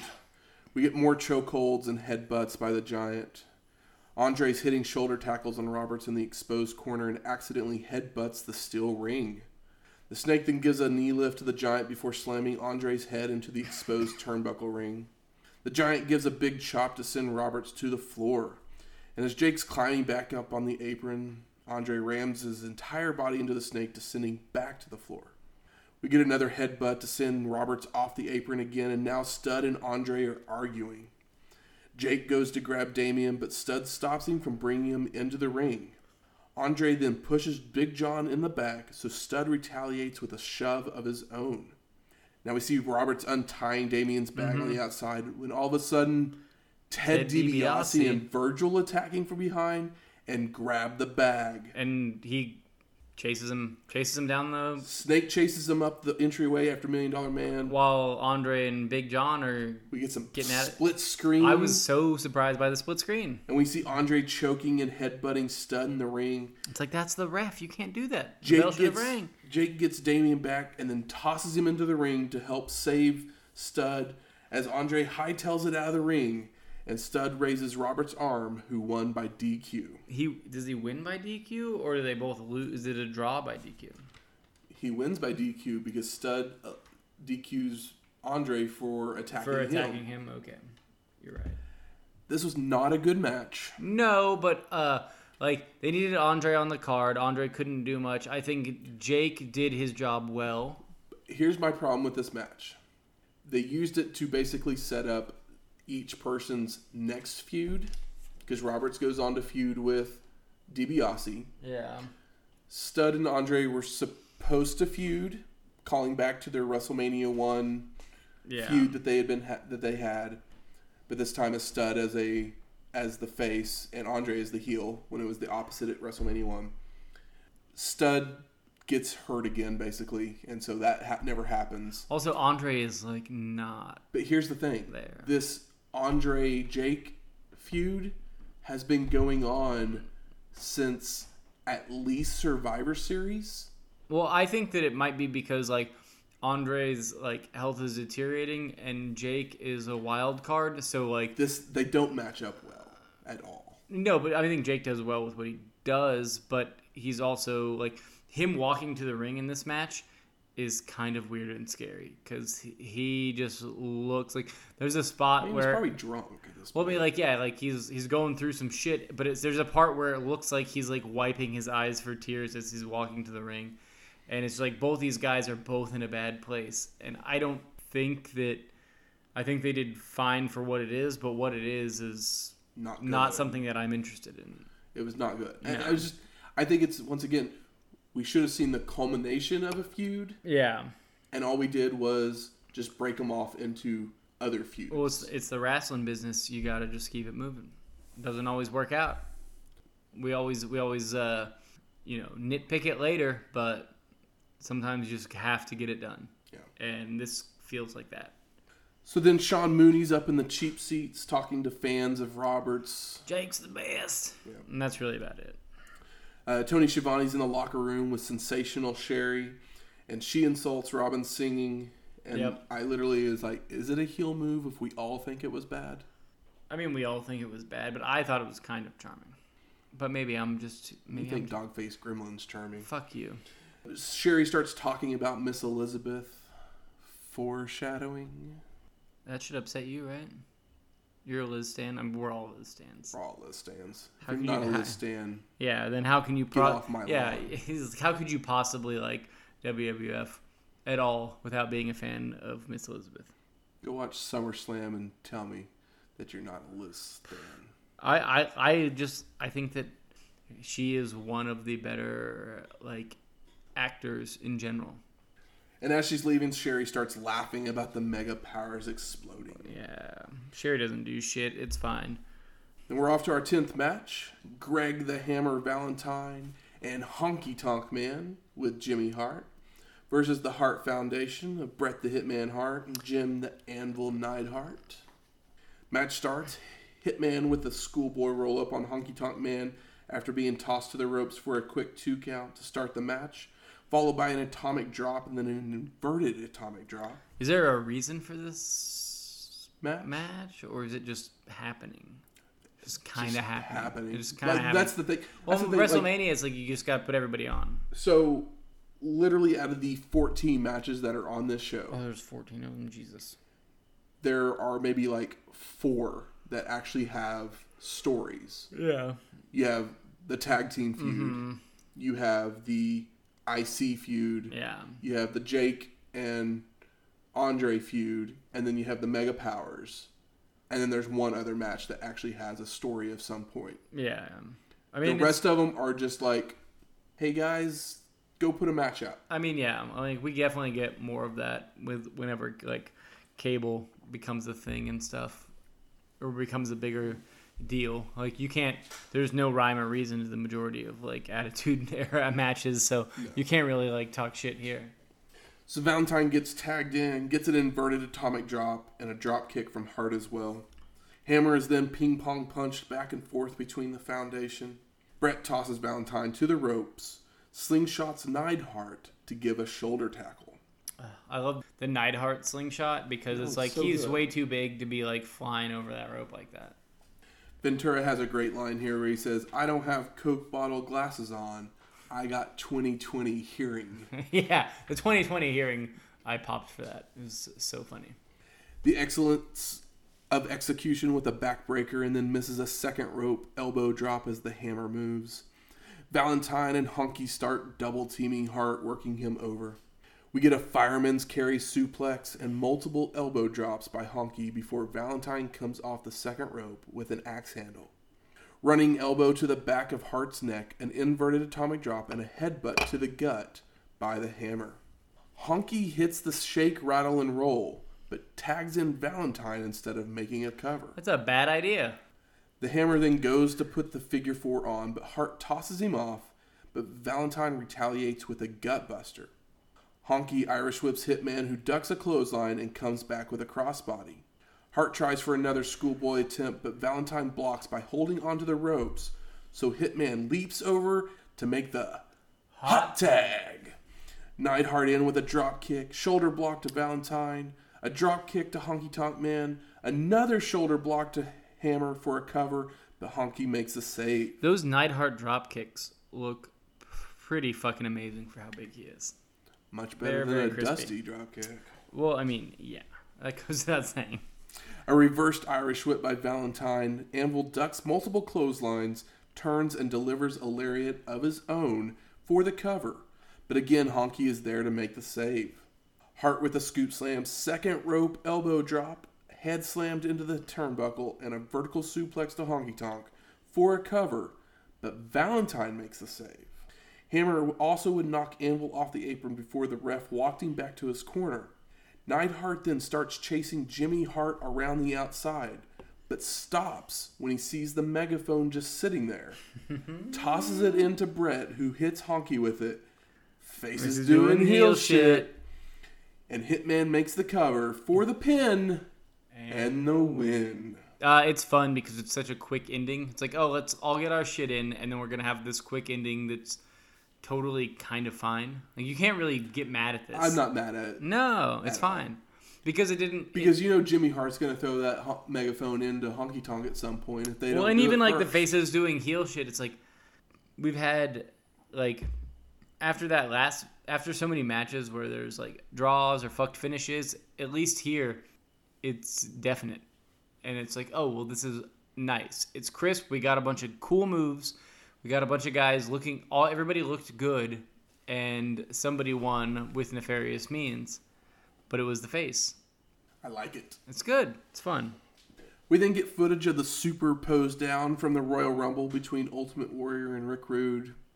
Basically, they're both doing posing, and then Yeah, Rude yeah. attacks him with a steel bar. We talked about this. Go back. He's got like the weird like it's like the like the arm version of the thigh master. We then go to our 11th match. We got Ravishing Rick Rude with Bobby the Brain Heenan And, like- versus Ultimate Warrior for the WWF Intercontinental Championship. Like Rick Rude comes down and he's like, "Ah, like I need to be quiet. Everybody be quiet. Like Bobby Heenan has the microphone. He says, "Everybody be quiet, so you can watch me take my fucking shit off because I'm the sexiest man on the planet." And they like zoom in on a bunch of like hot chicks with big hair, and they're all excited. they And are super excited. and uh, yeah, and it happens, and he has the. We all know Rick Rude has been sp- uh, like what is it? Not spray painting, uh, Airbrushing. airbrushing things onto his pants for years now, but this time he has the IC belt already, On already, already on the front, and then he has the Warrior. on the On the back of his ass, and it is great. It looks so much better than his yellow and brown doo doo pants. As soon as Warrior gets in the ring, he goes for a clothesline, but Rude ducks and kicks Warrior right in the title belt, which hurts his leg. Right in the title belt. I can't believe you kicked me. Warrior then uses his power, just flinging Rude into the corners. Warrior locks on a bear hug, and Rude is fading, but finally escapes with an eye rake. Rude comes off the top rope with a missile drop kick, goes for a cover, but Warrior immediately tosses the ravishing one off. those missile so many there's like five or six maybe missile drop kicks on this show Yeah. that all look like they ended somebody's life Well, they are a missile. Multiple scoop slams and Warrior slaps on the bear hug once again. Gorilla calls out Heenan for reaching into his pocket on the outside. yeah that was that was weird because then the whole match i was just like waiting It's like, I know. I kept waiting for Yeah. for Heenan to do something. Warrior biting Rude and then delivers a big back body drop. Goes for a Warrior splash. face is doing heel shit he, he's biting his face I know. And the but the Warrior, but the Ravishing One gets his knees up. Rude hits a pile driver, a jawbreaker, does a little dancing, but he's, his Yeah. back's kind of hurt, so Yeah, he, yeah, he's still selling his back for sure. so he can't From the bear can't hug. do a whole lot of dancing, and hits a clothesline to Warrior for a near fall, a Russian leg sweep, and then a surfboard by Rude. But Warrior makes his way to the r- ropes and begins to ultimate up. Is that when he like shakes the ropes and looks he like an asshole? shaking What the ropes to what's get. what's the surfboard? What's the surfboard? It's when he's like he has his arms Oh, and his knee his oh, yeah. I mean, it's a it's a one where he's sitting on the ring. Like usually Yeah. the surfboard, they usually like, yeah, yeah. it up in the air. But I just didn't know what the name of that move was, kind of but like yeah, it's like where they stretch the arms back like that. Yeah. I like that. It looks very good, especially in this era. Yeah. But I didn't know like when I wrote it, it was like arm stretch. I was like, but yeah, you said surfboard. I was like that. I was like, what is that exactly? But yeah, he does ultimate, up. Why not? Sure, why not? If Hulk is hulking up, why Yeah. not? Flying tackle, multiple face plants, a backbreaker, but when Warrior tries to lift him back up, he clumsily drops him into the ropes. Those face plants where he just like seriously just like throws yeah, throws him. face into the mat. Warrior then gives the clothesline and begins tossing Rude into turnbuckles once again. Warrior goes for a splash in the corner, but the Ravishing One moves. Hell yeah. Rude grabs Warrior for a rude awakening, but Warrior powers out and hits multiple clotheslines that end up with Rude on the outside. Warrior with a vertical suplex to bring the Ravishing One back into the ring, but Heenan grabs his boot so Rude falls on top of Warrior for the pin and the win. And new. This finish rules. Post match, Warrior stalking Heenan around the outside of the ring, and as Heenan rolls into the ring, Rude rolls out, not giving a shit about his manager. Why would he? Fuck it. Heads back to the locker room. Warrior finally catches Heenan, lifts him up with the Gorilla Press Slam, It Doesn't look as good as it should. and it does not Not look look good. good, And but it Heenan happened. is not is hurt. I imagine so. This was Warrior's first pinfall loss. Fuck yeah. I'm so glad it, that he lost to Rick Rude. and it would also be Heenan's first gold. Like he's been managing all these people all this, This time, time, and it's and this is the first Really? championship belt that one of his guys has won. Holy shit, that's brutal. Yeah, This match is WWF good. doesn't like putting belts on the heel, man. No, they definitely do not. This match is good, and Rick Rude kind of rules. Rick Rude is really good. yeah, he's really fucking good, and I like him a lot. And this, I this finish. Do you like this finish? I do like this finish because Okay, it because it, it protected Ultimate Warrior. It protected Ultimate Warrior, but it was very. You knew exactly what happened when it happened. Yeah, It was like the it was the like television product was produced well enough, and this was timed well enough that camera's like, right in the perfect spot. right in the spot. Like they they killed they they did what they needed to do, and it was good. exactly. So you, no matter how you feel about it, you can't say it was like, oh well, that was just bad or stupid. It's like no, that was good. Headed off to our 12th match, we got Bad News Brown versus Michael's favorite, Hacksaw Jim Duggan. Oh, Brown attacks right as Hacksaw gets in the ring. Bad News with an Irish whip charges in, but Duggan moves, causing Brown to hit his shoulder on the turnbuckle. bad news looks so mean on his like very very. Everybody has such long walks to the ring. He's delivering and everybody's like trying to like trying to touch him and he's just like not have there's one spot where not it's like having any of it. yeah like the, the like hands like near his body or whatever but there's a spot where somebody like tries to touch his head and he's just like but he looks so fucking mean Duggan starts firing back with right hands and a clothesline. Brown rolls out of the ring, starts heading up the entryway, but decides against it. yeah he's got to get the win in Duggan helps Bad News back into the ring by slingshotting him. which should not be possible i mean they're both pretty big guys but the bad bad news as the heel this early in the match i was like i don't believe that granted i'm watching wrestling so like fuck me i guess but still Tossing Brown to the ropes, Duggan drops his head and Bad News hits him with a punch to the neck. Brown then slams Hacksaw's head on the turnbuckle, a headbutt, a few more punches, another couple head slams into the turnbuckles, but Duggan no sells the last one. fuck that The two men start trading punches until a bad news headbutt sends Hacksaw rolling to the floor. Duggan's thrown into the ring post shoulder first, but Brown rolls him back into the ring to hit the ghetto blaster. But Hacksaw ducks. Uh, he doesn't even sell the like. We've seen like three ghetto blasters, and the first one was pretty bad. Second one was really good. Second one was really good, and this one like it's not actually a ghetto blaster, and he knew that too. It's really great when somebody goes to do a big move and they actually follow through with it, because then it looks better. Duggan with a ho Get out of get the fuck out of here. sets up for the three point stance and hits the clothesline, but it sends Brown to the floor. Bad News then grabs a chair and brings it into the ring with him. Hacksaw Ding, grabs ding, his ding. two by four, and we get a lightsaber fight between chair and piece of wood. Oh, a lightsaber fight. It's a two by four in the chair. It's a it's a man off. The ref calls for the bell, and both men have been DQ'd. Post match, I mean, they're they're actually fighting with the yeah. yeah, like they're they're hitting their the chair against the two by four. Post match, the two men continue to brawl until Duggan gives an atomic drop and a two by four aided clothesline to send bad news from the ring. It's kind of nasty because like he has the two by four like in front of him, both hands on the end of it, and seriously just like pushes him over the top rope Yeah. with it. It's a it yeah, it's a clothesline, but it's not really a clothesline. It is because it's his, at his neck or whatever, but it's like he just pushes, pushes yeah, him with the two by four. Yeah. yeah forward, but it looks good. We then see Hacksaw posing, and I don't know if you heard it. but Oh no, yeah, Jesse and and Gorilla is like, "Ah, like that's never happened to you, blah blah blah. because he has a booger hanging out the nose. Yeah, of course you're breathing hard, you're working hard, like it's gonna happen. It's fine. Disgusting. It didn't shit. It was gross, but you know I'm not mad about it. I didn't like it.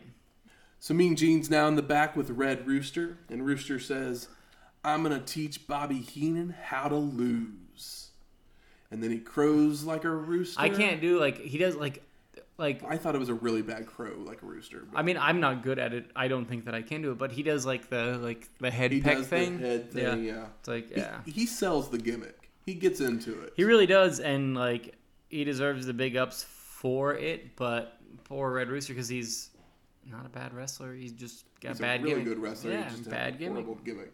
So our 13th match of the night, we got Bobby the Brain Heenan with the Brooklyn Brawler. Who is he's not supposed to be there. It's supposed to be it's supposed to be Bobby versus the Red Rooster, and then Brooklyn Brawler follows follows him out to the ring. Granted, he has him there, but it's not on the books.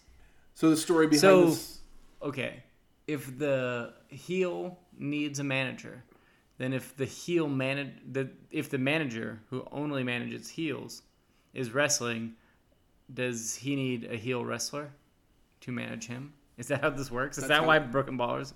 that's there. Yeah, it's just so funny. story behind this match. It's actually one of the few matches on this show that actually has a s- a, little bit of a story. Yeah. Heenan had gotten sick of Rooster losing all the time and started to berate him until the Rooster fired him. Heenan would then hire Steve Lombardi and they would give him the Brooklyn Brawler gimmick to prove he could turn anyone into a star. Hey, you know who the Brooklyn Brawler is. I know who the Brooklyn Brawler is. I think he kind of is a star. The he doesn't accomplish anything, yeah, but we all know who he is. he he looks great here. The Red Rooster with his like tiny tiny little red mohawk thing. yes. It's just so fucking weird. He really does sell the gimmick better than most people sell gimmicks. Heenan is obviously still hurt from the Warrior press slam earlier, so he's Oh yeah, coming down to the ring, all he's selling it. selling it. Heenan, as soon as the match starts, trying to get away, but Rooster grabs him and slams his head into the turnbuckle multiple times. Irish whips Heenan to the opposite corner. The brain then reverses an Irish whip, charges in, but the Rooster moves, and Heenan goes shoulder first into the ring post. Posted And Roast and Rooster makes the cover for the pin and, And the, the win. win. Post match, Brawler jumps in the ring to attack Rooster with a slam and kicks before they just decide to leave. I've decided this was 31 seconds of our life taken from us. it kind of. I mean, like the Red Rooster promo is better than the rest. of It's nice to see kind of like Bobby get in there, but it's it's mean, too fast to be a It's piss not, match. it, yeah, it's not even long enough to be a pee break and match. like Brawler doesn't so- really do anything. So I found that this match was originally booked to go five minutes, This this was originally oh that's a bad idea. And I couldn't find if it was because Heenan actually legitimately got hurt, or if they were actually running short on time. They're probably running short on time. I imagine that the uh, the Roddy segment went way too long because it felt Probably. too long. I'm at like that's where it's at. Like that was way too long. But here's the other thing. Mm. This was actually a doink match. Sure, Rooster won in 31 seconds, and it's a squash match, Yeah. and he should be the manager. Mhm. But he won by Heenan going shoulder first into a ring post Yeah, and not an actual wrestling move. So did this actually help Rooster at all? well, no, but they weren't trying to help Rooster anyway because they're fucking jerks. Because they called him the Red fucking Rooster. I'm with you. Uh, I'm with you. Okay. I'm with you. It is it it's it is what it is, baby. We then go to the back, Mean Gene's there with Miss Elizabeth, and she tells us she's going to be in a neutral corner, Mm-hmm. but she will continue to support both men. Of course. But she looks so sad. She looks so sad and It- confused it's so to what uh, to like do. it's really upsetting because like she's the best. a little tear she's popped the, up in my she's eye. the best actor, maybe of all time on the W in the WWF. Like holy shit! Like nothing makes me feel stuff like Elizabeth Elizabeth makes me feel stuff, just emotionally. Where I'm like, "Ah, I agree completely. It's it's, It's crazy. so Like good. uh, her the way that she just doesn't say anything and makes you feel multiple things without a word. Many, many things. It's acting. It's good. We then get Tony Schiavone in the dressing room where no one is because they all want to see the mega powers explode. Of course they do. There is maybe it's about to happen. Is there a promo? No? There is. I think it's. I. It was in the the Hulk promo where he talks about how they had seismologists come out and check the foundation because all the Hulkamaniacs and the whole world's gonna fucking like basically create a like earthquake because this match is so big and it was pretty funny. Sean Mooney is then with people in the crowd asking them who's to win, and it's mostly Hogan. I think there's There's a- like one Macho Man guy, but it's like an person that says older Macho. dad guy Yeah. who's like ah Macho Man because he's the smart man. He's the smart Mark. He's yeah, he's the guy that's like, oh well, we all know that Macho Man is a much better than Hogan. So we're to our main event, the 14th match. Macho Man Randy Savage versus Hulk Hogan with Miss Elizabeth in a neutral corner for the WWF World Heavyweight Championship. The champion comes out first. I hate it. That made me so upset. Foreshadowing. I was so upset. I was like, yeah, I was watching this earlier today, and my friend came over, and I was finishing the match and watching it, and I was bitching about Hogan. And he was like, "Why do you hate Hogan?" And I was like, "It would take me too long to explain it, but it's bullshit." I mean, even Jesse and Gorilla talk about how the challenger usually comes out first. yeah, exactly.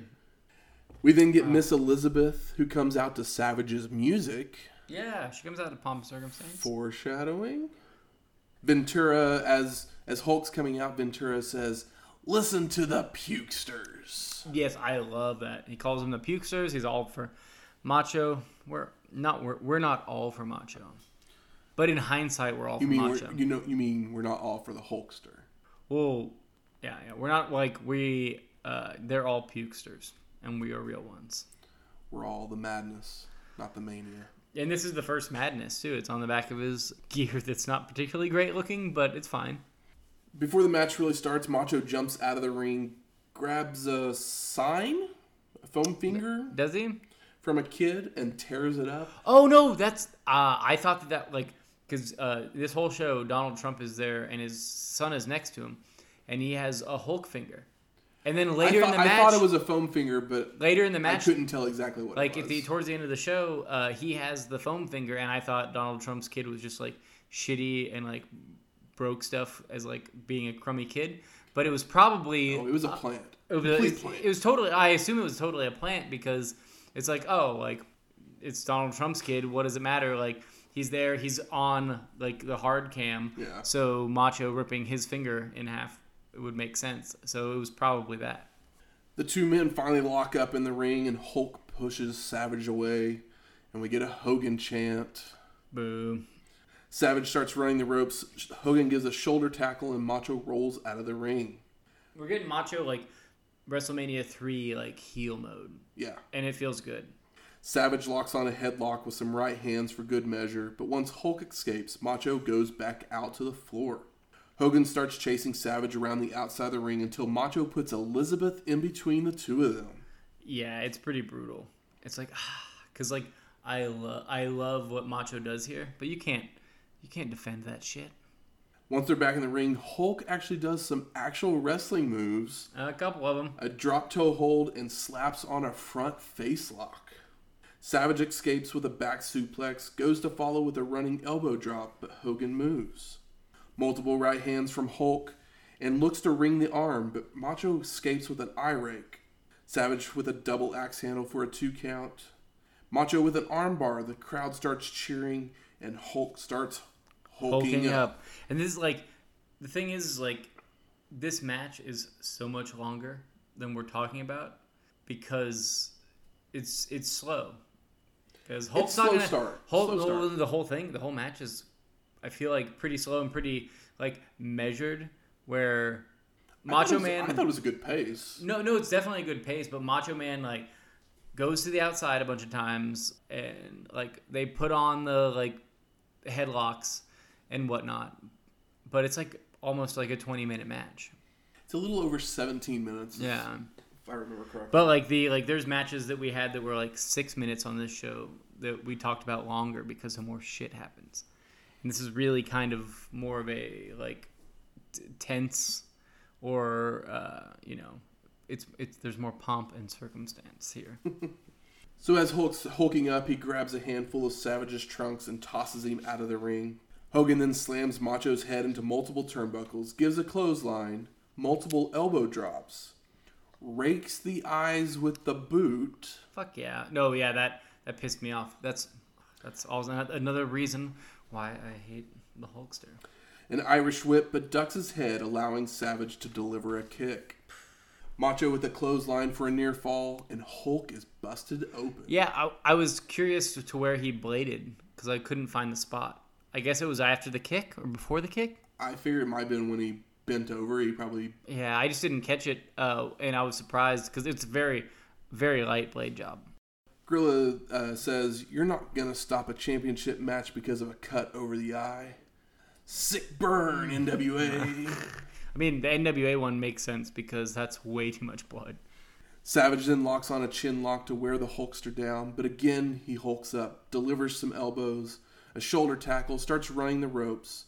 Macho tries a big boot, but Hogan catches him, spins him around to give an atomic drop, And he does that whole handshake, like no, he does kind of like the Flair, like begging him off. yeah, yeah.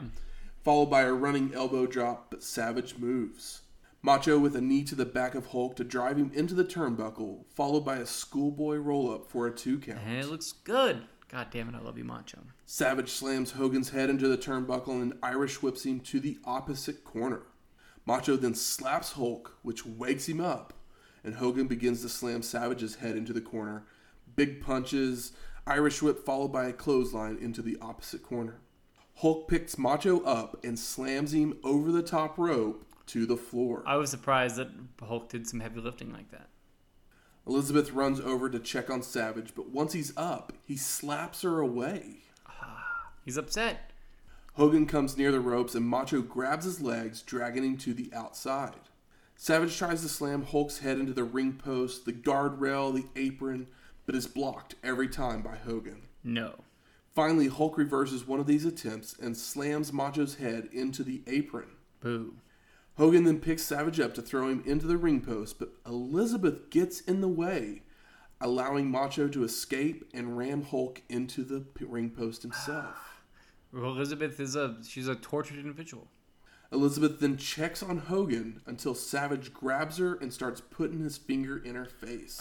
He's like the, I feel like that the last finger I want in my face is Macho Man Randy Savage's Yeah. because uh, he points it like he's a T one thousand.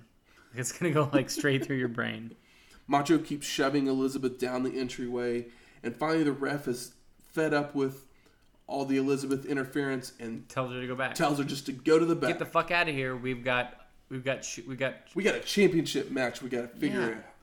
Yeah. Your neutral corner is not that neutral. You need to leave now. Savage is back attacking Hogan before climbing to the top rope for a double axe handle to the outside, which causes Hulk's throat to hit the guardrail. Dude, that double axe handle to the outside is this kind of shit that I need all the time. Macho continues to work over the throat with a rubber band slam, a leapfrog body guillotine, elbows, a scoop slam, a jumping knee drop, starts choking him With with, tape, from his from his wrist, his wrist tape, he pulls it off. Finally, a top rope savage elbow for the one, two.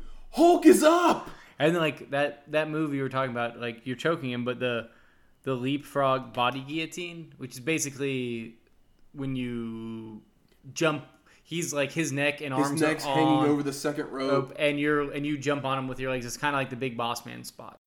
I never knew what to call that. I'm like, I don't know what how to write this spot down. Hogan starts no selling punches. The crowd's going crazy.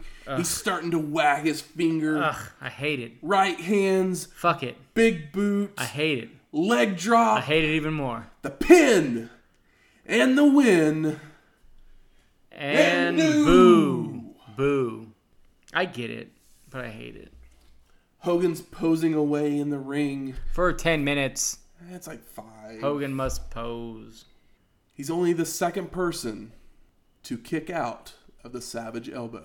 And he did it like with like still like five minutes left in the match. And that Savage Elbow was beautiful. So good. This match is good. I hate it for personal reasons because Come to find out, this match probably was supposed to go longer, yeah, but Savage had been in the hospital literally hours before the show, really, as his elbow was actually infected. ugh. That's why like, it was. That's why it was all taped up and everything. Uh, gross. but after that, we get Gorilla and Jesse. They're saying their goodbyes. Mm-hmm. Michael Temple. Yeah. It's time to give your overall thoughts of WrestleMania V. Good show. It's good, right? Yeah, I It's agree. good. Like everybody, most like everybody shows up. Not everybody, not every match is great, but the show as a whole, I feel like is pretty well paced. The tag matches are great.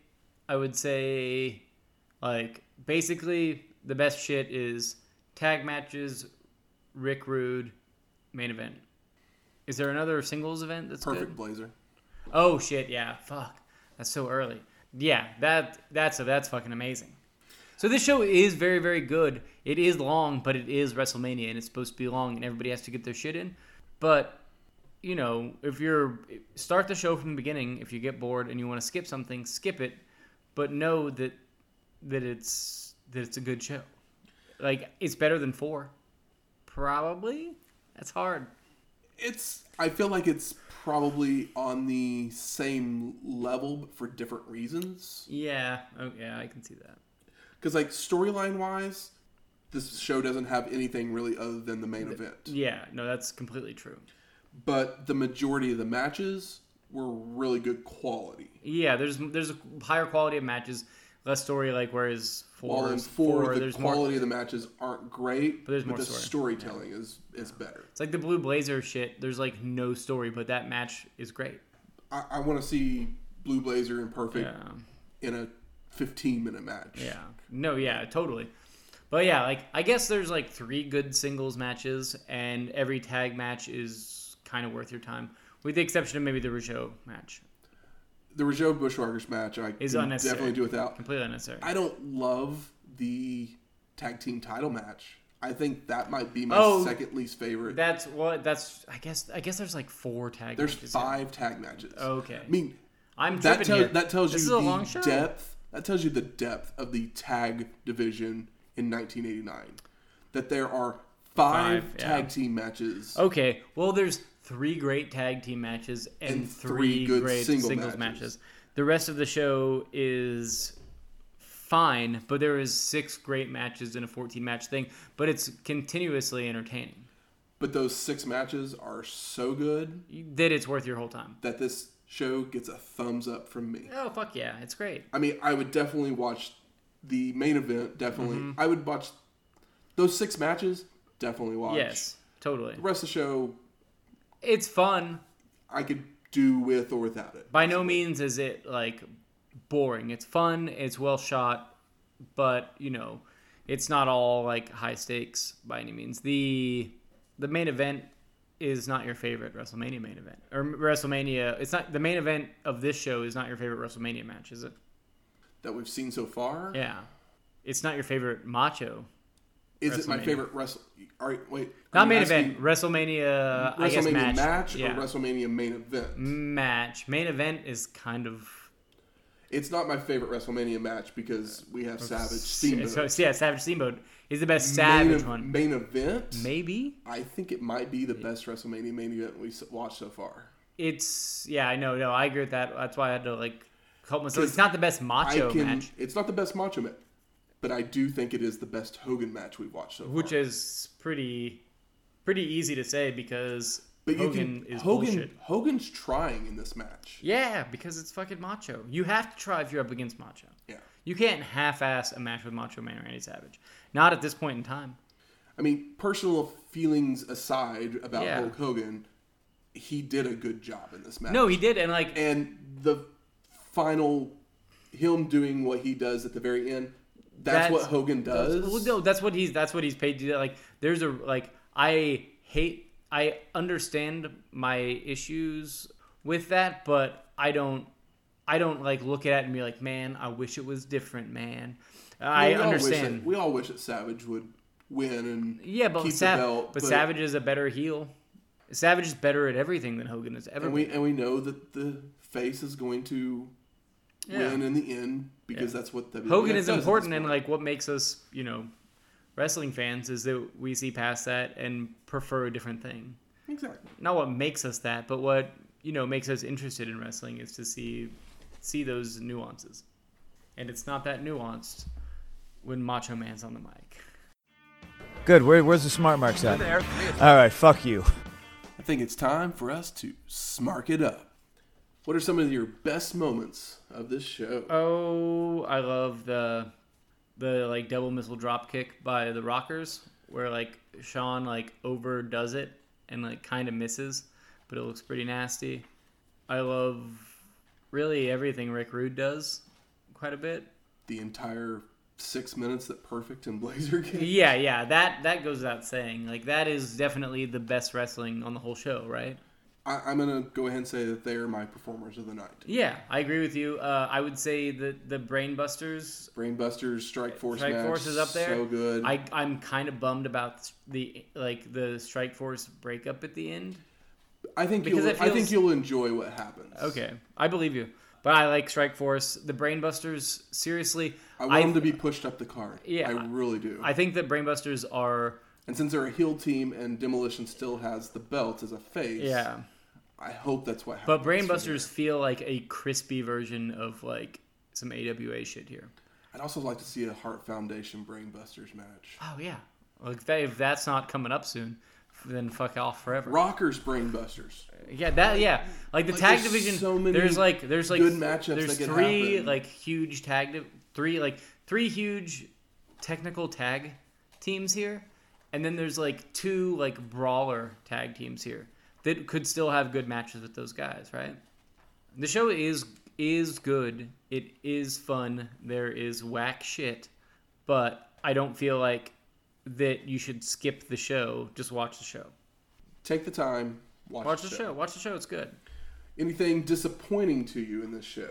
Uh, honestly, I thought I was about to be disappointed with like I kind of in hindsight wish this happened, where they do like the whole Piper thing, Piper's Pit, and then Brother Love comes out and everybody boos, but then Piper comes out later, and I just thought that maybe Piper wouldn't come out at all, and that would be so fucking brutal.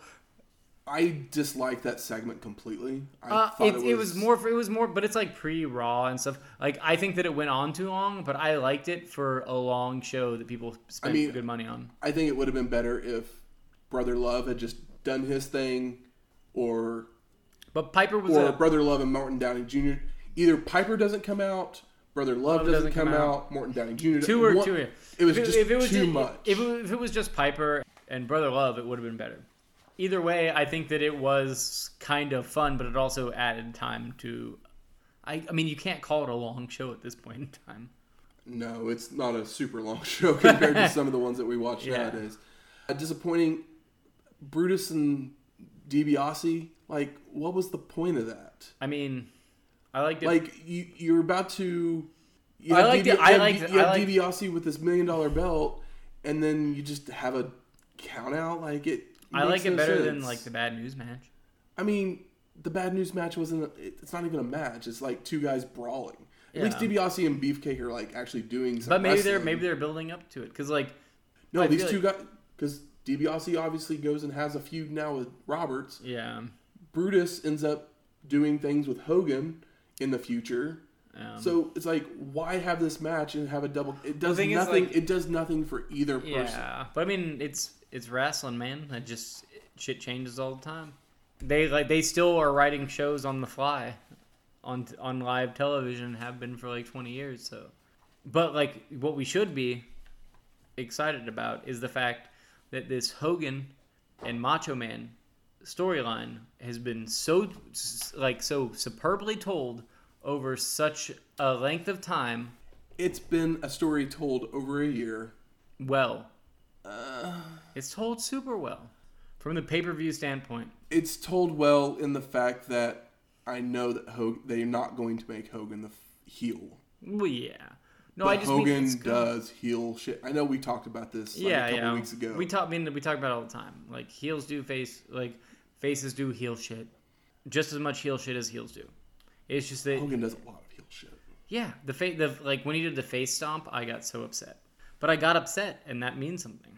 I mean, we, we know who the best performers are because it's Blue Blazer and Mr. Perfect. Mm-hmm. I don't think we need to discuss that. Oh, anymore. well, Macho, and Macho. Macho, course. Macho will always be in like the top three of every performer. Yeah. Even if he only does axe handles off the top, he's gonna get it just for looking like Hogan or for looking like Macho and for talking like Macho. Anything surprising that happened in this show? Uh, I wasn't ready for a Blue Blazer match, but I was excited about it, so that was surprising. That match, like, But nothing else like for it to be. Honestly, I didn't- It I was didn't- something completely different. Yeah. than everything else on the show. it felt. It feels. It feels It kind felt of like modern. Yeah, it feels kind of like the when you watch like the first episode of Nitro and you get Pillman, Jushin, Thunder Liger. Yeah. And you're like, oh, like holy shit, what the fuck This is is this? wrestling? Wow. Yeah, yeah. And it feels it it and that match is even more physical than probably that Nitro match from years later. The other thing that was surprising was I did not think that Rick Rude would leave IC.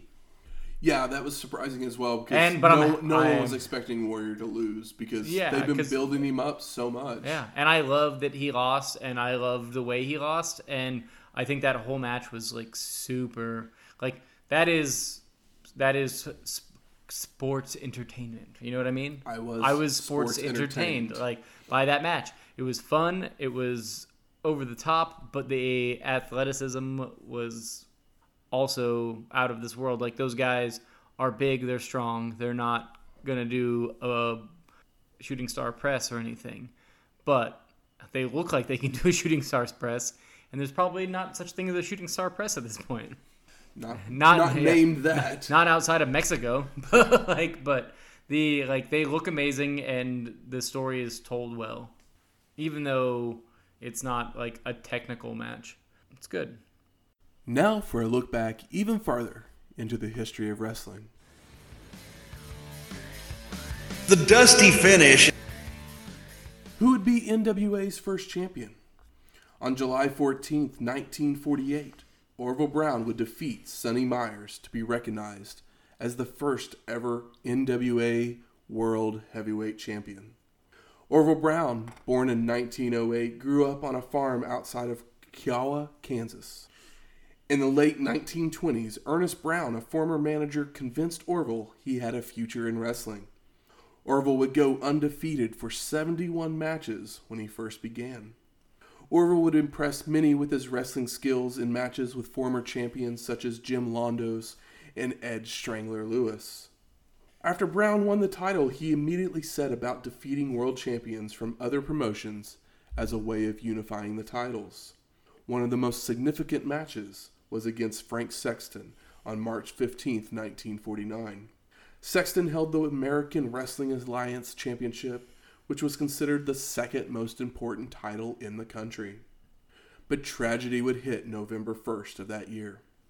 Brown would be involved in a car accident that forced him into early retirement.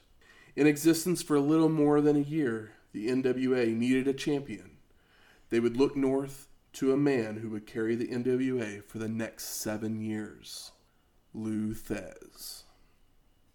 Next week, Clash of the Champions 6 Oh, wait. Raging Cajun. I assume it's in Louisiana.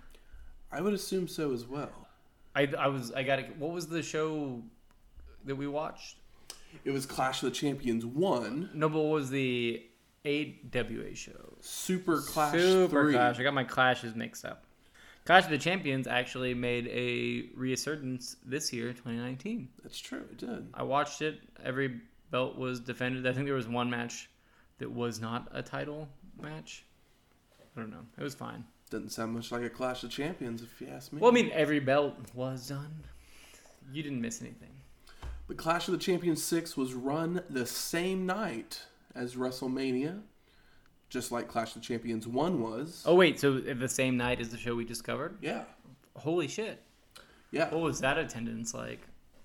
Like we'll find out next four week. grand, four grand to fucking what is it? Almost 18? 19,000. Yeah, Jesus Christ. But yeah, Clash of the Champions will be run on TV uh, up against. So they weren't, it wasn't pay per view, but it's a TV show. You Well, can, they're trying to do the. They're doing like the. The competing free show. thing, the compete- yeah. competing show against So it it. makes sense. It's way probably smaller venue, cheaper. It's on cable. Yeah. They got their Ric Flair headline match.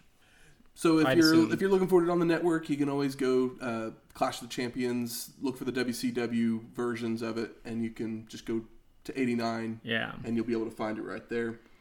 The music from this week's show is the theme song from WrestleMania 5 Is there any way we can play something? I hate you, Hulk Hogan. and Real American by Rick Derringer. That song is so good, though. It's such a great song. It's so good. I sing it all the time. we don't have to listen to it too many more times. I mean, I don't. We're not listening to it now. They're gonna add it in, but I think about it more than I listen to it. That's true. If you like us, you can always rate and review us on iTunes, Stitcher, Google Play, or wherever you find your podcasts at. Go and give us one of those five star ratings. Lets everyone else know how much you like us. Please give us those five stars. Five stars or no stars. That's right. And if you have any questions, comments, concerns, you can always email us at WrestlingHistoryX at gmail.com. Or you can always find us on Twitter, tweeting away, just whatever. Really, giving those Mild takes. mild takes that we have about whatever. And you can find us there, Wrestling Histo X. That's Wrestling H I S T O X. Forget the Y. We'll talk to you next week.